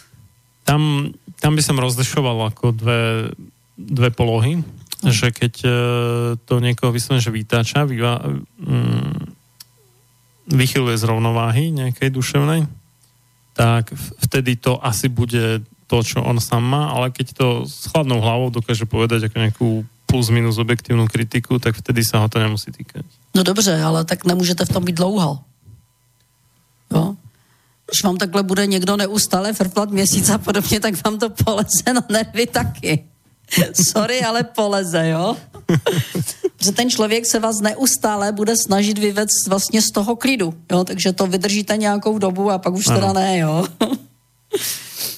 A není to o zrcadlení, je to opravdu o tom, že všeho, jak se to říká, tak dlouho si chodí se žbánem pro vodu, až se utrhne ucho, nebo ta poslední kapka, že opravdu odsuť pocsuť, no. To zas... No, tak ale toto je možno taká tá dedičnosť, ktorá nejde cez DNA, že sa dieťa buď naučí od svojho rodiča nejaký zlozvyk, alebo, Řekl jste jednu věc, naučí. alebo druhá možnosť je, že pokiaľ predpokladáme, že dieťa nie je nepopísaný list papiera, ako to si to materialisti možno niektorí myslia, ale myslím, že fakty svedčia opaku, tak uh, už také bolo pred tým narodením a na schvál možno sa narodilo práve takým rodičom, aby mu to tak nejak bylo do očí, že, no. že pozor a toto, na tom to treba zapracovať. Nedá mu to pokoj. Tady já nehraju. nie, nie. Ne, ne, to není moje parketa. No dobré. Asi jsem materialista, protože věřím, že to dítě se rodí. Pozor, rodí. E, Dítě vnímá od devátého týdne v břiše matky. Bacha na to, tam už má vnímání. To znamená, ono se do toho osmého týdne vyvine nějak a od toho devátého týdne už vnímá. To znamená, tam už mohou začít vlastně konflikty, tam už může začít fungovat. No, tak ale tímhle způsobem. tej istej matke no. sa narodia aj dve, tri alebo viac detí a jedno má taký nešvar, druhé nemá taký nešvar. No. No taky žádné dítě nežije v naprosto stejných podmínkách. Byť je v jedné rodině. Pozor na to. No? A jedno dítě, jedno dítě to odkouká eh, přilne k matce, druhé dítě přilne k otci, třetí dítě mezi tím bylo někde jinde. Jo, to jako, bacha na to. Tam hraje roli strašná spousta věcí. No, dobré, no, však já s tím souhlasím, že no. tam hrá rolu veľa věcí.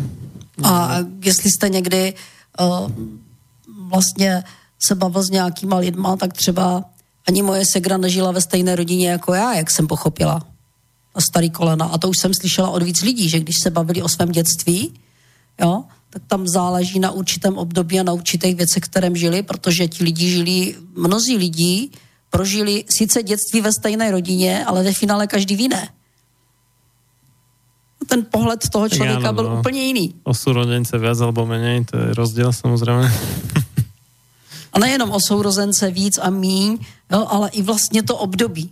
Jo? Mm-hmm. Existuje syndrom nejstaršího dítěte, syndrom prostředního dítěte, syndrom nejmladšího dítěte. Jo, teď sourozenci mezi tím, každý to vnímá jinak, už jenom třeba v rámci počtu těch dětí a dalších věcí, jo? což je obrovská sranda. Jako, a když s těma klientama mluvím, tak každý má nějaký takový. Jo? No, a potom by se ještě dal námětat, že jsou aj dvojčata. Co, no? No, které teda žijú v rovnaké rodině.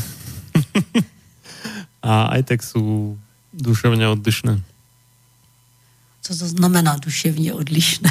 No nemají rovnaké správanie zkrátka, alebo postoje, alebo neviem, poznal som dve jednovaječné dvojčky, jako už matky. Jedna z nich bola taká akože volnějších mravov, by som to nazval, druhá nie. Hele, mě by zajímalo, jak vznikají jednovaječná dvojčata. Já jsem o tom totiž přemýšlela a když jsem četla takovou tu knihu právě o tom, jak se to rozděluje, to DNA a podobně, tak nechápu jednovaječná dvojčata. Nechápu, jak to může ten organismus vytvořit. Mi to není jasné.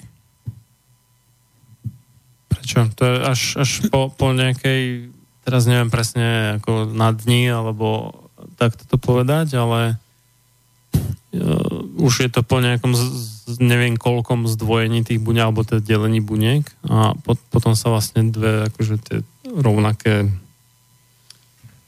zárodky, alebo jak to Nebo jako, když se, ty, když se ty buňky už začnou množit, no. tak to by se museli pak rozdělit na dvě poloviny. No. Tam vznikne no. Kupa těch buněk, takže pak se někdo rozhodne, že se rozdělí na dvě skupiny, jo? ale to by se tak pak museli množit, zase by se museli množit daleko víckrát. No, Museli by mít nějaké zrychlené množení nebo něco, vo, vo, aby, aby jich tam bylo dostatek. Vo finále samozřejmě ano, lebo však tam musí výraz dva, dvě těla, nie jedno, takže... No ale v tom prvním dělení, no. po té besedě u kulatého stolu, by v té množící fázi museli nabrat dvojí rychlost. No, to bude jednorazovo v podstatě. no, iba iba museli... jeden, jeden cyklus navyše iba. No. No, no. No, hned ten první musí nějak tak zrychlit, nevím, nebo tak nějak. jsem na toto expert, tak to jsem to já... Já taky ne, já jsem to ale light. studovala v nějakých knížkách a jako nikde jsem nic takového, jako nikdo, on to nikdo neví, že jo. Takže... Tak to jsem to já laicky pochopil, no. akorát jsem ještě někdy zachytil, že, že ženy, čo brali hormonálnu antikoncepci, mají výrazně vyšší šancu, že budou mať potom dvojčata. A ještě tuším dokonca za nacistického Nemecka bol nejaký výskum, že tam chceli ako naopak akože zvýšiť produkciu tej čistej rasy, tak tak chceli, aby bolo viacej dvojčat. Takže tam to nejak skúmali, že ako to vyvolať. Toto, no. Znamená, že ta první buňka je zdeformovaná hormony. Mm, neviem, možno, neviem, neviem presne. Akože úplne tie detaily nepoznám. No dobre. Tak, uh, Milan píše nám druhýkrát. Uh,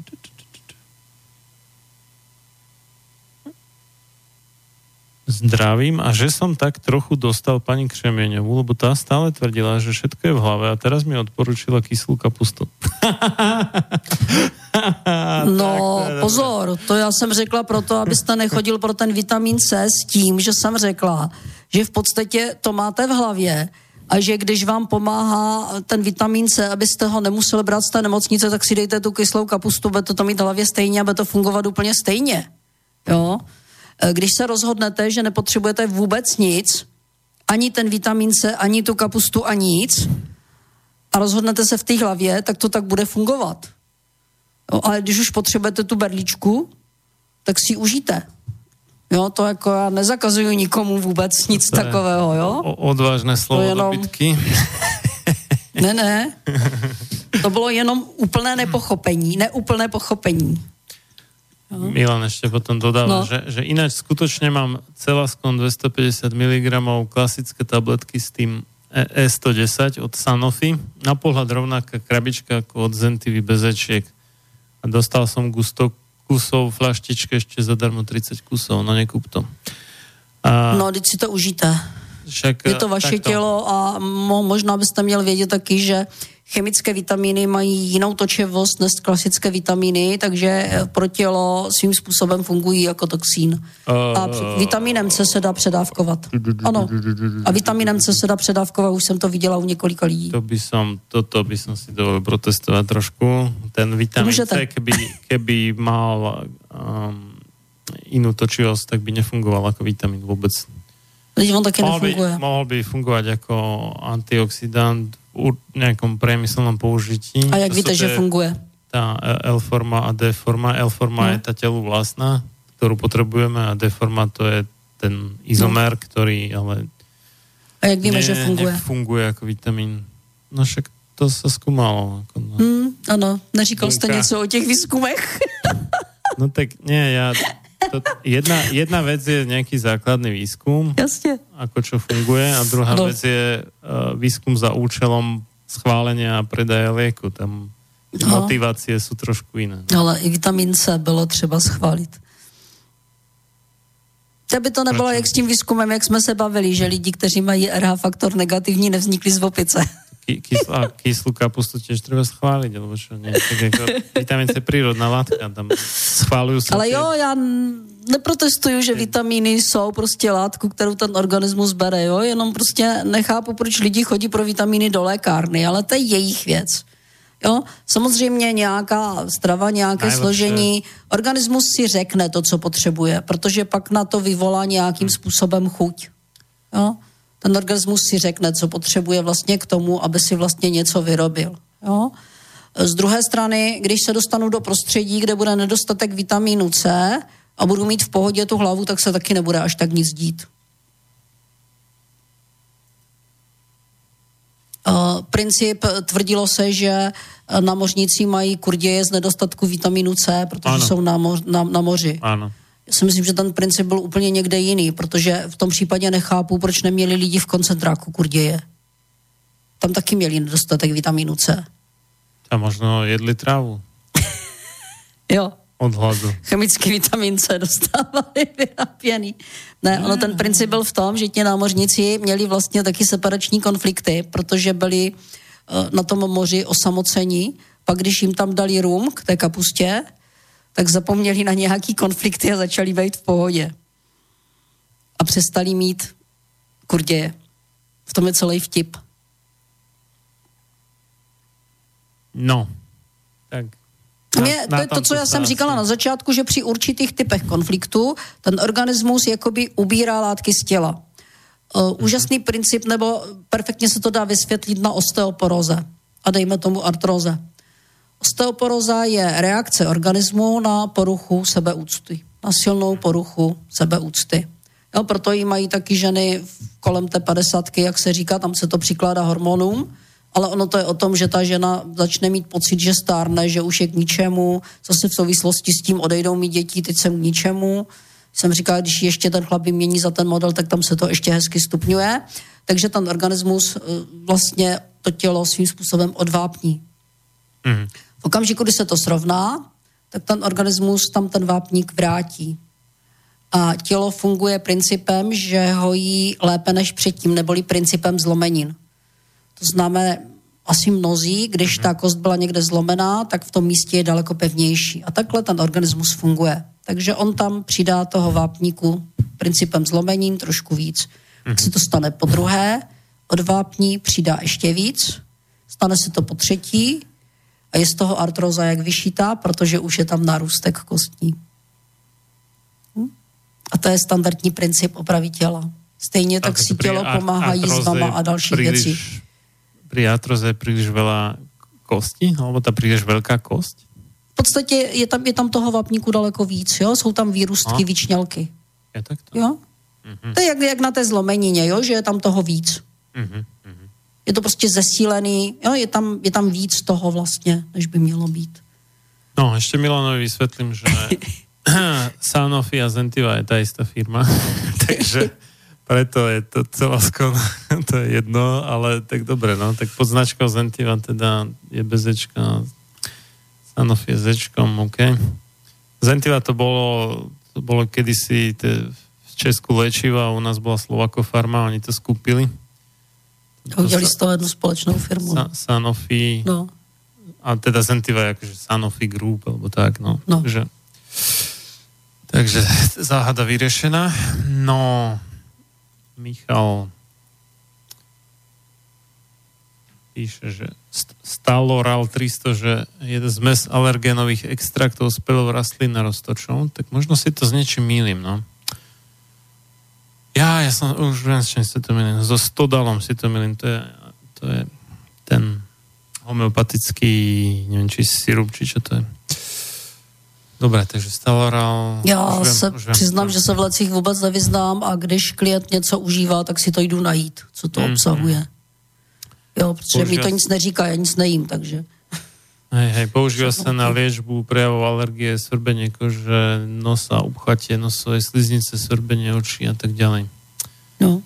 Mhm. Zajímavé je, Hezká že sa to nemá užívať, keď máte poškodenú imunitu, veď samo ju to má asi pravidelne napádať. No, keď má alergiu, tak už má poškodenú imunitu, tak pokiaľ sa to nemá užívať, keď má poškodenú imunitu, tak sa to vôbec nesmie užívať. Ani na alergiu, ano. Toto je, To jsou ty paradoxy paradox. života, ano.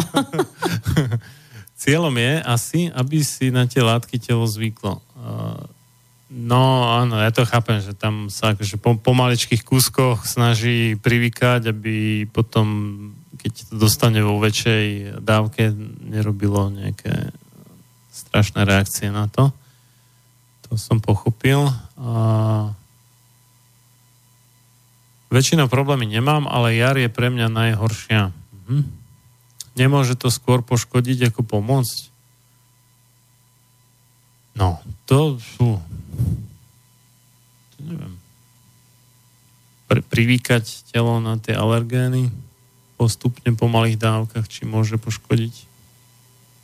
Bych radši šla do té přírody, než teda těma lékama. No keď tá príroda je ten taký problém, že tam to nie je také, že, že postupne nejaká malá dávka, možno trošku väčšia tak, ale ono to začne kvitnúť naraz a potom je to Hmm, ale mega to není, dávka a... to není o přírodě, to je o nesnaženlivosti prostředí z nějakého důvodu. Tam je, eh, tam je spouštěč, který už funguje na podvědomé úrovni z nějakého důvodu. Je třeba si uvědomit, kdy to začalo a co se předtím odehrálo. Hm. Uh, princip, princip alergie. Uh, jdu na louku a na té louce něco smrdí. Já nevím co. A teď se k tomu postavím tak, Ježíš Maria tady něco strašně smrdí. A organism uděl, udělá co? Zapíše všechno, co tam ten den bylo, protože on neví, co si má vybrat. Co považuji za ohrožující. Takže jestli ten den svítilo slunko, nebo bylo pod mrakem, jo, a všechny vůně, včetně toho, co tam vonělo třeba, jo, protože já jsem prohlásil, ano, tady to smrdí. To si na organismus zapíše, já jdu za týden na louku, tam se objeví jedna z těch látek a organismus to vyhodnotí jako nebezpečí a začne reagovat. Jo? Jsme u toho.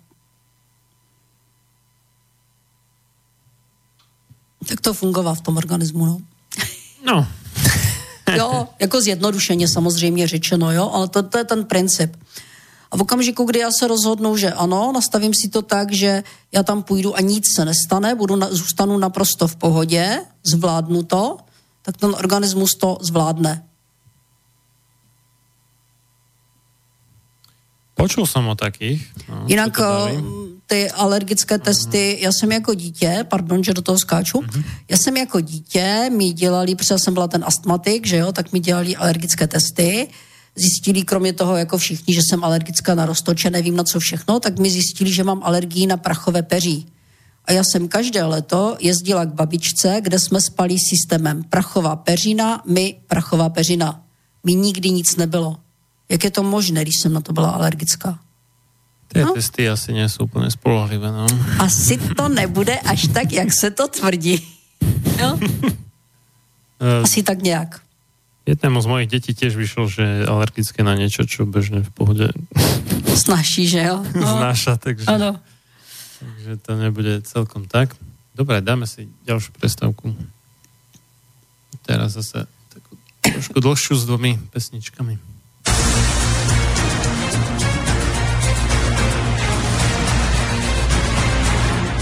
Sloboda slova je najzákladnejší pilier slobodnej vlády.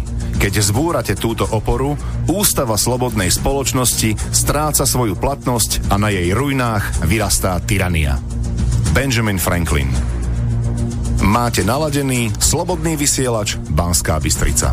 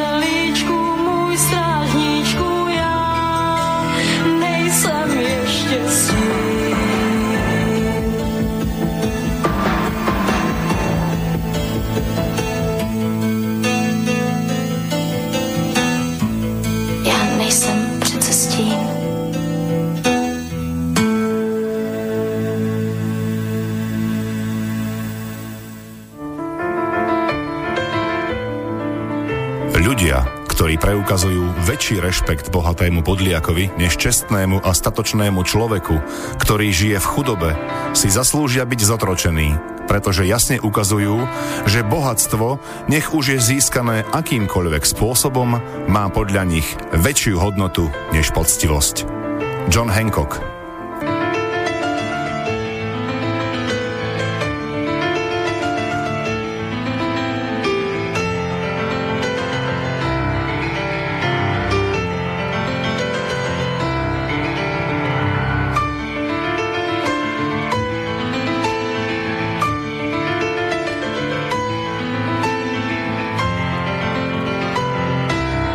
Počúvate Slobodný vysielač.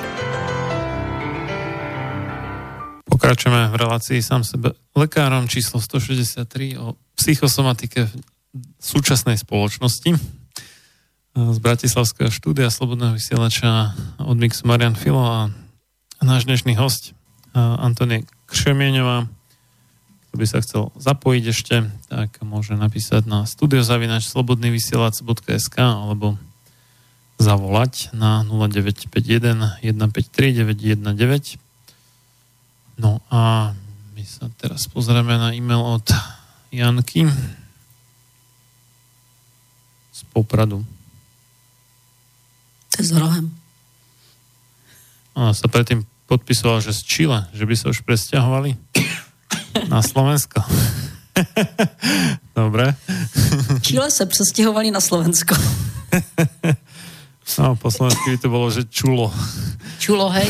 Nie Chile. To čulo mně připadá lehce zprostý teda. Nevím proč. Začína na ču? no dobre. no, takže Janka sa chce spýtať, že na problém, ktorý sa mi objavil pred tromi rokmi, predchádzalo mu štvoročné stresujúce obdobie súdov kvôli cere mojho manžela, ktoré sme síce vyhrali, ale dceru sme odvtedy nevideli. To mal asi ešte s nejakým iným zrejme tú dceru, predpokladám. No dobre. V noci po poslednom súde mi začalo vysýchať hrdlo a celé ústa. Budím sa s nepríjemným... No. Jsem se štítná žláza, bezmoc. Objevila se tam bezmoc v rámci štítné žlázy. Mhm. A v podstatě doprovázeno ještě e, komunikačním konfliktem, to znamená, že to nedokázali zvládnout a všechno. A když jsme si říkali, že ty symptomy se projevují v hojivé fázi, tak v okamžiku, kdy ty soudy skončily, tak tam naběhla ta hojivá fáze, která tohle to spustila. Ještě něco spustila? Hrdlo? No, pokračujem, no. pokračujem. Takže uh, vysýchajú hrdlo a celé ústa. No. Bu- budí, budím sa s nepríjemným pocitom vysušenia a niekoľkokrát sa musím napiť vody. Lekári ma posielali kade tade, nakoniec skonštatovali, že to asi bude tzv. Sjogrenov syndrom, ale keď mi chceli urobiť biopsiu slinných žliaz, tak som to nechal tak. Takže má málo slin? Ano, ano. E, zapojili se slinné žlázy, tomu pan doktor Hammer říká konflikt e, sousta, které souvisí s tím, že ten člověk nedokáže v podstatě dostatečně Ono se tomu říká medici, v té medicíně, on to má jako prosklinit to sousto, to znamená nedokáže tu situaci dostatečně zpracovat, jakoby, a má to na té úrovni komunikační, takže to má v tom, v tom základu v těch ústech jako takových. Já si myslím, že tam je ještě i štítná žláza a může ještě zareagovat kůže jako separační konflikt. Tam záleží, jak k tomu bude přistupovat. Mm-hmm. No, dobre. Popri tom som aj schudla asi 8 kg No. a stratila som aj časť fyzickej sily. Hm. Neviem, čo s tým. Sestra, čo robí tradičnú čínsku medicínu, tvrdí, že mám nejaké autoimunitné ochorenie a že som si naprogramovala podvedome smrť. No, desivá predstava. A nemyslím si, že by to až tak bylo. Jsem přesvědčena o tom, že to schudnutí zatím je právě e, to, že se tam zapojili střeva, protože to vzala tu situaci jako podrazovou situaci. Takže tam je, jediná šance je opravdu zpracovat vlastně ty emoce, tu situaci, i když chápu, že je těžké to, že nevidím dítě, že je pro tu ženu těžké. To, to chápu, A jsou dvě možnosti. Buď eh, to nějakým To, to, způsobem... to ale nebude jej dieťa podľa všetkého. Aha. Iba jej manžela dieťa, ako píše. Jo. Uh, takže buď si uvědomím, že prostě k něčemu takovému došlo a z nějakého důvodu to tak nechám a nebudu tam, nebudu tam zapojovat do toho vlastně až tak ty emoce a ty další věci a v tom okamžiku se ten organismus srovná. Jo, ale opět k tomu, aby se dalo říct, i to za tím shodnutím může být x dalších věcí, může tam být opravdu opakující se myšlenka na tu podrazovou situaci spojenou se vztekem, s emocí vzteku, takže to tělo není schopno dostatečně odčerpávat vlastně z té potraviny ty výživové látky a pouští je ven. Opět takhle těžko, těžko říct, ale troufnu si říct, že opravdu je zatím to vnímání té situace jako podrazu a v tom krku je to o tom, že to prostě nedokázala vlastně zpracovat, zvládnout tu situaci jako takovou včas. Mm-hmm. Dá se s tím pracovat, eh, když si přečte některou z mých knížek, tak tam spoustu těch věcí najde a těch návodů, takže tam si to ten člověk uvědomí, co vlastně prožívá, že opravdu to zatím stojí. Eh, Z toho, že říká, že to má už čtyři roky, to znamená, že se s tou situací ještě pořád nevypořádala. Že si ji pořád nese. Tak se k tomu povedať, vrací. aké, aké knižky máte na mysli a kde sa dajú Eh, Myslím tím buď cyklus Síla myšlenky, především eh, trojku, čtyřku, které mají podtitul Nemoci z emocí a emocí k nemoci, anebo Tělo napoví díl 1, 2, eh, kde je kromě teda toho, že to je udělané po systémech, je tam ještě i přidaný názor vlastně alternativní a medicín, takže tam je trojí pohled, aby si ten čtenář mohl vybrat, aby pochopil vlastně co a jak. Takže to jsou, to jsou ty knížky. Když si zadají moje jméno ve vyhledávači, tak ty knihy se tam určitě objeví. Mhm. Takže Dobre. No... Ups. případně ještě si poslechnout něco na našich webovkách. To můžu říct, že jo? Jasné. Naše samozrejme. webovka je www.tonie.sk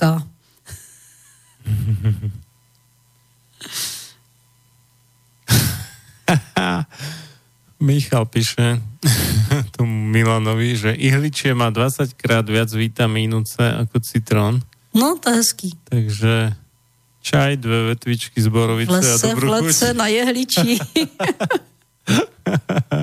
Proto tam mají ty trpaslíci ty svatby. No, Zároveň vstřebávají vitamín C. ďalší mail od Michala. A priateľka má cystu na vaječníku 5 cm.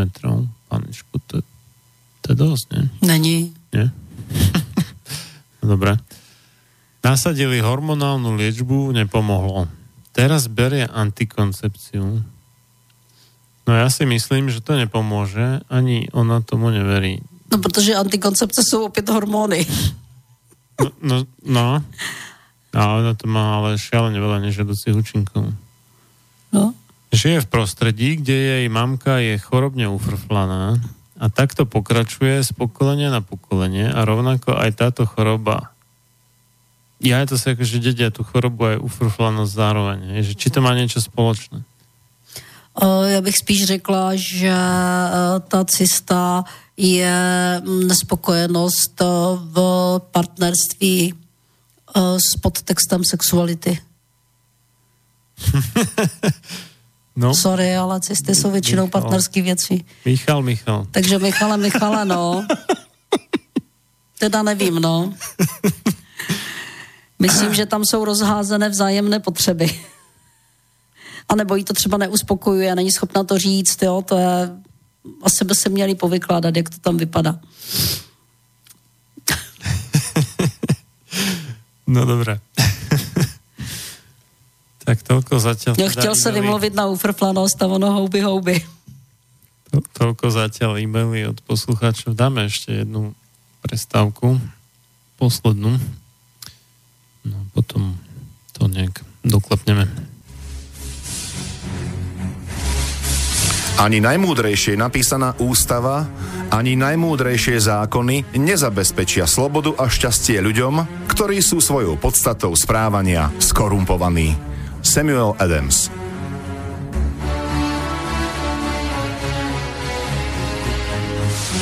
Počúvate Slobodný vysielač.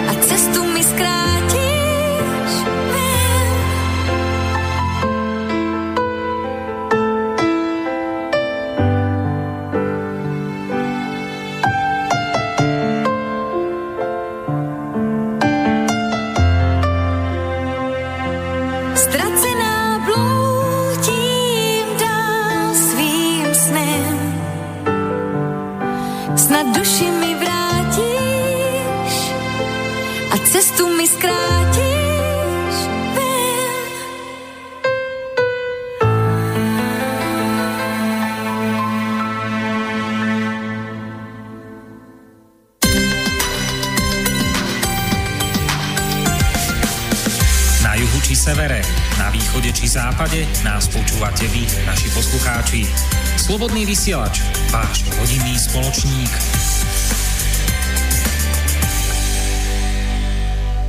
A sme v poslednej polhodinke relácie sám sebe lekárov číslo 163 o psychosomatike v súčasnej spoločnosti. A moje meno je Marian Filo a môj dnešný host je Antony Kšemieňová. Máme tu e-mail od Boženky. Dobrý večer. Prečo ľudia chudnú, keď majú starosti? Ale aj naopak, hlavne ženy majú tendenciu, keď sú nešťastné, pomáhať si napríklad sladkosťami. Čo zase znamená priberenie na váhe. Napriek starostiam. Proč je různý pohled? Protože lidé, to nám hezky nahrála teďka, jo? Eh, Protože eh, je v podstatě takových eh, sedm základních typů přístupu k životu. A protože část právě způsobuje to, že vlastně ti lidi se dostávají do právě těch situací ještě jinak. Je to o vnímání toho, co se vlastně odehrává.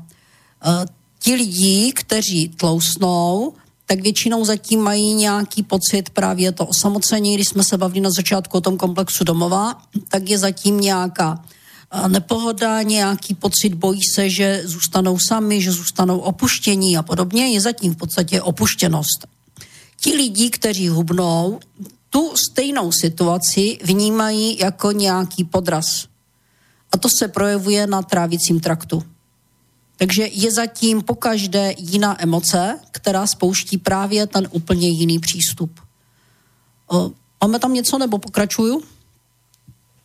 No však pokračujte, je to zajímavé. tak já budu pokračovat? Ale... Dobře. Uh, takže když se budeme bavit o těch úplně nejzákladnějších emocích, které samozřejmě mají spoustu variant, tak jsme si říkali, základní emocí je strach. Pokud budeme mít strach z opuštění a podobně, budeme tloustnout. V okamžiku, kdy se budeme bát o život, to už jsme tady říkali, budeme mít potíže s plícema.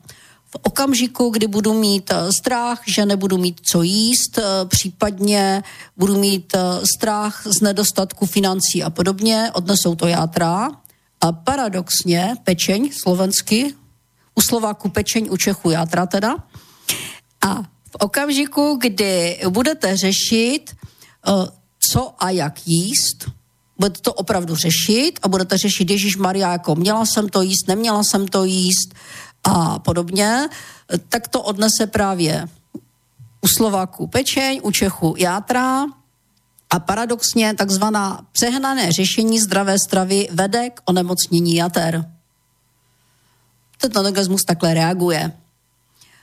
V okamžiku, kdy eh, budete mít jako hlavní základní emoci strach, a je úplně, teda strach, vztek, a je úplně jedno, jestli ten vztek bude projevený na venek, nebo ten vztek budete držet v sobě, budete vnímat situace jako podraz, odnese to trávicí trakt.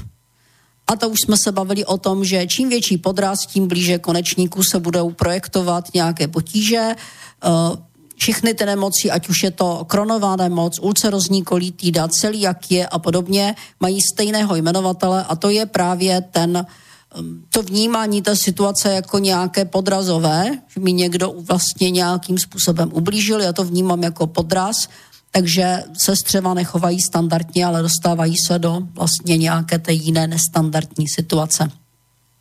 Pokud budeme pokračovat, další emocí je emoce bezmoci, bezradnosti, beznaděje.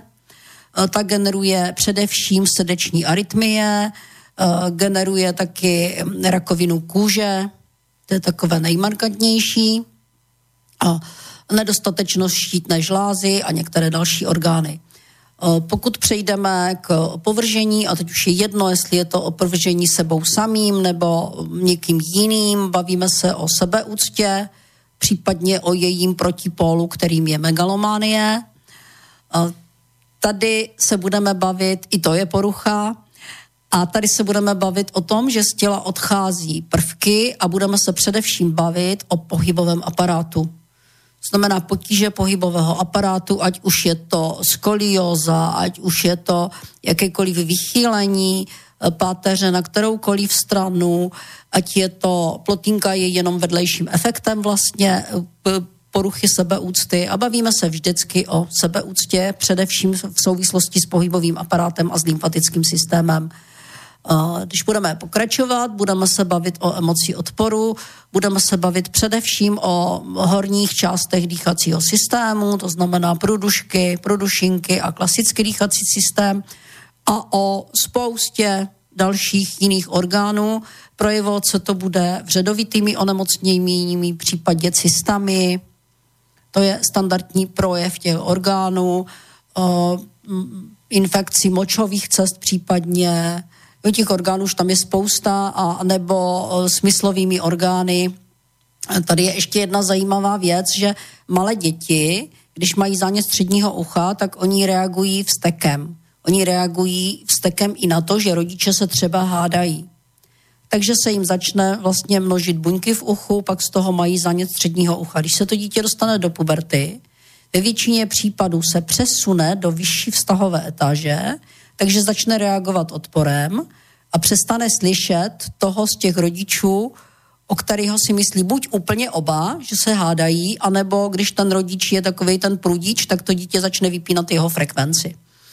To dělají i dospělí. Když mají partnera, který neustále mele, tak začnou vypínat jeho frekvenci a pak neslyší. To děláme standardně. A poslední um, konfliktní emocí je vlastně emoce smutku a ta stojí za většiny onemocnění kůže, to je takové nejmarkantnější, za všema exemama kůže, za všemi vředovitými onemocněními kůže stojí právě emoce smutku a vlastně konflikt separace jako takový. No a pak už jsou jenom ti, co jsou úplně v pohodě, ať už pak nemají žádné projevy. To a to taky už je aj- emoce pohoda. Taky sú. Hej, teda. Hej. Možno nejaké pozitívne, takzvané pozitívne emócie, ako urobiť šarapatu, že čo viem, niekto vyhrá v športke a bude z toho... No pozor, paradoxně i z pozitivních emocí můžeme onemocnět, protože záleží na tom, jak je prožíváme. No. A to možná známe u malých dětí. Dítěti řekněte, že jedeme druhý den na výlet a to dítě nám do druhého dne onemocní, protože ono se tak strašně těší, že vlastně se zareaguje teplotou. To je normální reakce situace. Když je ta emoce silná, tak i ta takzvaně pozitivní emoce může vyvolat reakci těla. Jde o to, jak je ta emoce silná, jak dlouho trvá. A já nerozděluju emoce na pozitivní a negativní, protože i zlost je podle mě v určitém případě pozitivní. Pokud ta emoce neubližuje okolí, tak je naprosto v pořádku a v pohodě. Tak zlosť by mohla, no. A někdo se, pozor, cholerici na jedné stránce jsou sice vsteklí, na druhé stránce cholerici mají obrovské srdce. Oni, když si to nebudete brát osobně, že on je cholerik, takže on potřebuje vybuchnout, on tu emoci potřebuje prožít, on je tak naučený se chovat. Když to nezačnete vztahovat na sebe a uvědomíte si, že ten člověk vybuchuje opravdu proto, že jenom se potřebuje odventilovat, nebudete to vztahovat na sebe, tak ten člověk pro vás udělá první, poslední a vy budete taky v pohodě. Já jsem takhle měla šéfa svýho času, když jsem dělala ještě na hospodě, tak jsem měla šéfa cholerika. Celý personál stal v pozoru, když byl šéf a já jsem si jediná z něho zas až tolik nedělala, protože on pak fakt udělal první, poslední. Já jsem jezdila v té době do Bystrice do školy a on mě vozil na zkoušky jenom tak. Jo. A jako občas se vyřval a já jsem ho tak jako nechala, jako jo, tak chceš si řvat, tak si řvi, dobrý, tak se vyřvi a bude dobře. Já on se opravdu vyřval a byl klíc za chvilku. Já jsem to nebrala osobně, takže mě se to nedotýkalo. Jo, tady jde o to, že prostě když si uvědomíme, že ten člověk tak jedná, protože je tak navyklý jednat a nezačneme to vztahovat na sebe. Průšvih je, když u toho ten člověk začne urážet, že jo, a ponižovat. To už pak je průšvih. To už je jiná. Jo, ale pokud ten člověk prostě jenom řve, protože potřebuje řvat, no tak ať řve. No dobre. Mi- Milan tu Milan už tam dlouho nepsal. k tej vetvičke z Borovice písal, že či sa náhodou neničí vitamín C teplotou. No áno, ničí sa vitamín C teplotou. Takže šípkový čaj môže byť zaujímavý všeličím, ale vitamínom C až tak veľmi neoplýva. Napríklad, napriek tomu, že samotné šípky áno. No, Teď tam nebylo řečeno, že to má zalít teplou vodu. Čaj může být i studený. Takže možno, možno by bol lepší nápad to, že rozdrviť na prach a potom si to zamiešať do studenej vody, ale teraz ja neviem, neviem teda, že či sú ako ihličky z borovice pre človeka úplne v pohode jedlé, to, to si nie som úplne istý. Já si taky nejsem jistá, já si myslím taky, že ne. Že bežne by to človek nejedol, lebo by sa ho popichalo, ale že, takže rozomleté a tak na, na drobné kusky, no neviem. neviem, priznám sa, že neviem, no. Mám doma nejakú bo- borovicu, silicu, to je také, že celkom pekne ostrá vôňa teda.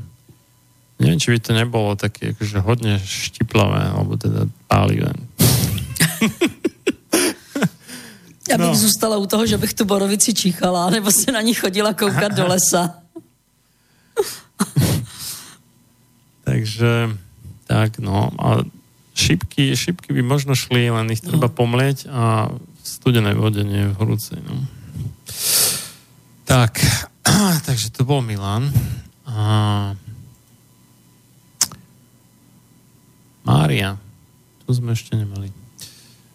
Dobrý večer, chcela by som sa opýtať, s akými emóciami sa mám popasovať v prípade, že trpím šialenou svrbivosťou nôh, hlavne stehna z vonkajšej strany a predkolenia a lítka. Je to hlavne k večeru, ale neviem, či to súvisí. Mm. Čiže svrbia nohy. Sviedí po česky. Já vím, co to znamená svrbí. Pre, pre prípadných českých Pre prípadných českých nevedia. Paní Křeměňová vie. A tak Šemieňová nie je celkom Češka, ale dobre, no však.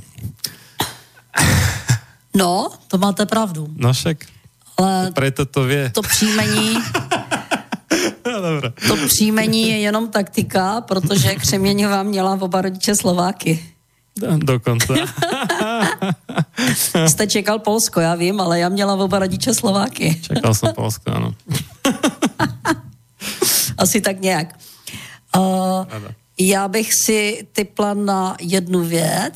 Uh, bavíme se o kůži, o svědění kůže, takže se bavíme o separaci, uh, potažmo po o textu nebo oddělení se od něčeho, touha se něčeho zbavit a podobně. A protože se bavíme o vnitřní scéně stehen, která nám kryjí pohlavní ústrojí, tak bych začala pátrat Nie, nie, v této to oblasti. Z vonkajšej. Z vnější strany stehen? Stehna z vonkajšej Jo, strany. z vnější strany stehen. Vnější strany stehen. Jo. To nebude ono.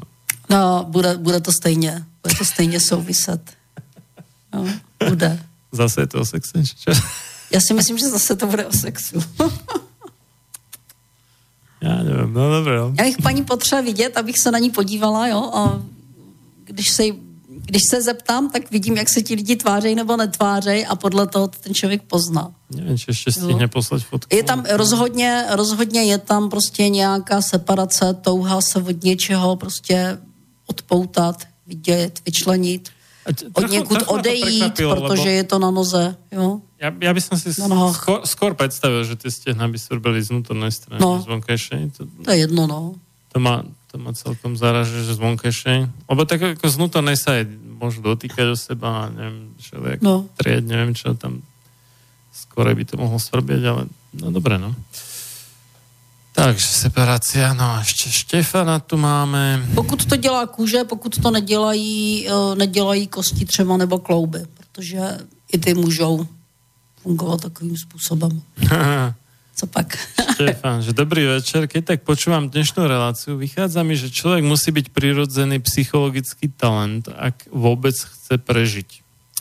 Keď si uvedomím, čo všetko nám spôsobuje rôzne emócie, chcenia, nechcenia a stresy a ako na to všetko reaguje telo, ako ho to rozhľaďuje, tak mám pocit, že nejaký génius snáď podvedome nás udržuje pri živote.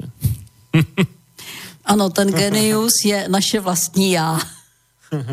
To jenom my se snažíme být chytřejší, než byla celá příroda a nevíme, jak mu tam naházet ty klacky pod nohy. Jo. Naštěstí to tělo je odolné, byli jsme udělaný poměrně dobře.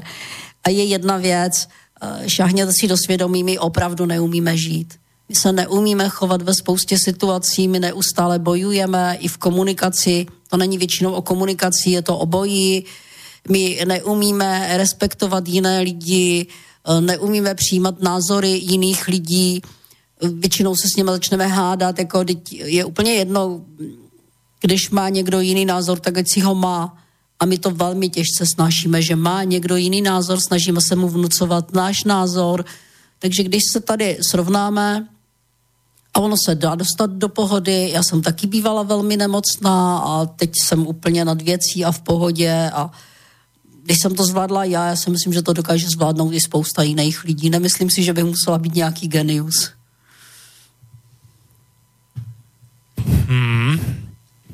Toto je taká hodne interaktívna relácia. Takže Jan- Janka z Chile, ktorá už je rok presťahovaná na Slovensku, píše, že vitamín C obsahujú mladé výhonky smreka a tie sú jedlé, že sú kyslosté. Takže, No a smrek nie je borovica. no nie, Pokud si to-. Takže Michal zle poradil borovicu. Alebo nevieme, no možno aj tá borovica jedla, to neviem, ale... Teď je otázka, jestli jehliči Milan. nebo mladé výhonky. Milan si... Tak to sú s tými mladými ihličkami, ktoré sú ešte také, No. um, také ohybné. A Milan si môže pochutiť teda na výhonkoch zo smrka. No, a teda doplňa Janka, že, že tie sliznice sa mi vysúšia iba v noci, cez deň mám normálne vylúčovanie slín. Endokrinologička nezistila žiadnu hormonálnu nerovnováhu. To je možné. A uvědomme si jednu věc. Náš organismus je nastaven na to, že v noci v podstatě se jakoby opravuje to, co se přes den díky prožívaním emocí v podstatě pokazilo. Mhm. Takže ta reakce v tu noc tam klidně může být. A ještě pokud se k tomu budí po půlnoci, pokud se někdo po půlnoci budí, tak je to známka otevřeného konfliktu, otevřené nespracované emoce. Jo, ten, samozřejmě ten organismus přes ten den v té zátěži může reagovat jinak, protože my vlastně žijeme ve dvou fázích, tak jak má nemoc fázi konfliktní a hojivou, tak i přes den my máme aktivní fázi a v noci máme právě něco jako hojivou fázi. No tam je, říká se tomu vagotonie, je to noční fáze, kdy to tělo odpočívá, kdy se to tělo hojí, kdy se vlastně nejlépe zaceluje, proto se taky říká, že spánek léčí, protože ten navozuje právě tu noční hojivou fázi. No, no, no, no, dobre, takže to, to do vysvetlenie, že, že tá dcera, o ktorú sa jednalo No. v tom súde, že to je, že to je manželová, teda Áno. nie jej. Uh, mňa nechyba, ale trpela som kvôli nemu, že ho jeho bývalá tak ničí, vydiera cez dceru. Ale mňa dorazil najviac, keď ho ex-manželka obvinila zo sexuálneho obťažovania céry. Bola to riadna bezmocnosť, Hm. lebo to bola lož. A podraz. No, Ano. aby sme nevyhrali súd. Našťastie aj vyšetrovateľ, aj sudca uznali nedôveryhodnosť výpovedí matky s dcerou. Toto vyzerá, že ako keby aj dcera teda pri, pri, No byla pod vplyvom. pristala na tú hru, Áno. zdá sa. Ano, dcera byla pod vplyvom. A súdy sme vyhrali, ale po tejto skúsenosti sme sa už neodvážili nič pre tú dceru urobiť, lebo sme vedeli, čoho je schopné zmanipulované dieťa, aj poslať vlastného otca do väzenia. Preto sme sa odsťahovali na Slovensko. S tou situáciou som vyrovnaná, nemám žiadne emócie voči bývalej manželke toho môjho manžela, ani dcere, proste uzavretá kapitola. Neviem, čo ešte v tomto smere urobiť. O tom mě občas klienti přesvědčují, že už to mají uzavřené a já tam mám takové hezké křeslo. A známí říkají, to je pláčící křeslo a ti lidi tam sedí čtvrt hodiny a po čtvrt hodině všichni roztajou a ty emoce vyplavou na povrch. Jo, my si mnohdy opravdu tvrdíme, máme to vyřešené. Často mi chodí lidi, vy- vykládají, že to mají vyřešené a během čtvrt hodiny se ukáže, že tomu tak není. Že to v nás je. Kdyby to bylo vyřešené, tak by byl člověk v pohodě. Jestliže není v pohodě, jestliže ten organismus nějakým způsobem reaguje, není to vyřešené. Jenom si to takzvaně nalháváme svým způsobem. No dobre. No, tak Michal trvá na tom, že ihličie z borovice je fajn na čaj, Jo, v ale pohodě. že ho netreba variť príliš dlho, No, aby sa to jo. vitamínu veľa nezničilo. No. jo, v pohodě. A dokonca, že aj skôr z borovice sa dá. Jo, dá se z čeho, teoreticky. Tak, tak. Tak už by sme to asi mali uzavrieť. Takže... Ešte jeden mail došiel, ale to sa nás netýka. Už vaříme? Ja nie. To bude poledne. Dobre, takže ja veľmi pekne ďakujem za účasť v dnešnej relácii. My sme si naplánovali pokračovanie na to je nedela 5.5. myslím, že to bolo, že? Já nevím. O mesiac a pol, teda o 6 týždňov. No, měsíc a kousek to je, no. 6 týždňov, tak. 5.5. No, vy máte aj nejaké verejné podujatia a tak ďalej? To je všetko na tej stránke www.tonie.sk. Hej. Případně na české www.tonie.cz. je to taky. A nebo na Facebooku samozřejmě pod funkční psychosomatikou, pod stránkou, tam jsou taky akce. Hmm.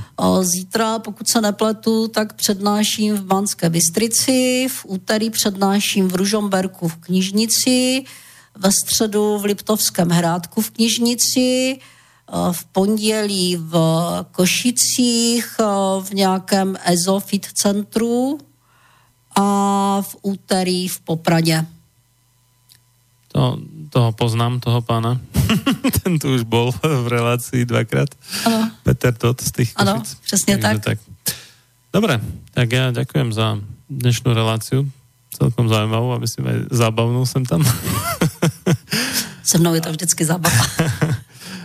a teším sa na počutie o dva týždňa a ešte jedna taká krátka informácia pre tých, čo teda sledujete, čo, čo, sa, čo tu ja stváram, tak ten pán doktor Olear, ktorý ma žaloval za to, že som ho nazval fašistom, tak sa na súd nedostavil 13.3., jak sa mal dostaviť, takže súdkyňa to odročila na 27.5.2019. Išiel na nejakú konferenciu a oznámil to súdu deň vopred. Aj, tak, ako, ja neviem, akože ja nebudem to komentovať, aj tak nám už čas vypršal, takže ďakujem za pozornosť a do počutia o dva týždne. Dobrou noc. Dobrú noc a pekný nový týždeň. Už o nejakú pol hodinu aj pár minút. Každá moc si namýšľa, že má veľkého ducha a široký rozhľad ponad chápanie slabých. A tiež, že realizuje Boží zámer, pričom porušuje všetky Božie zákony. John Adams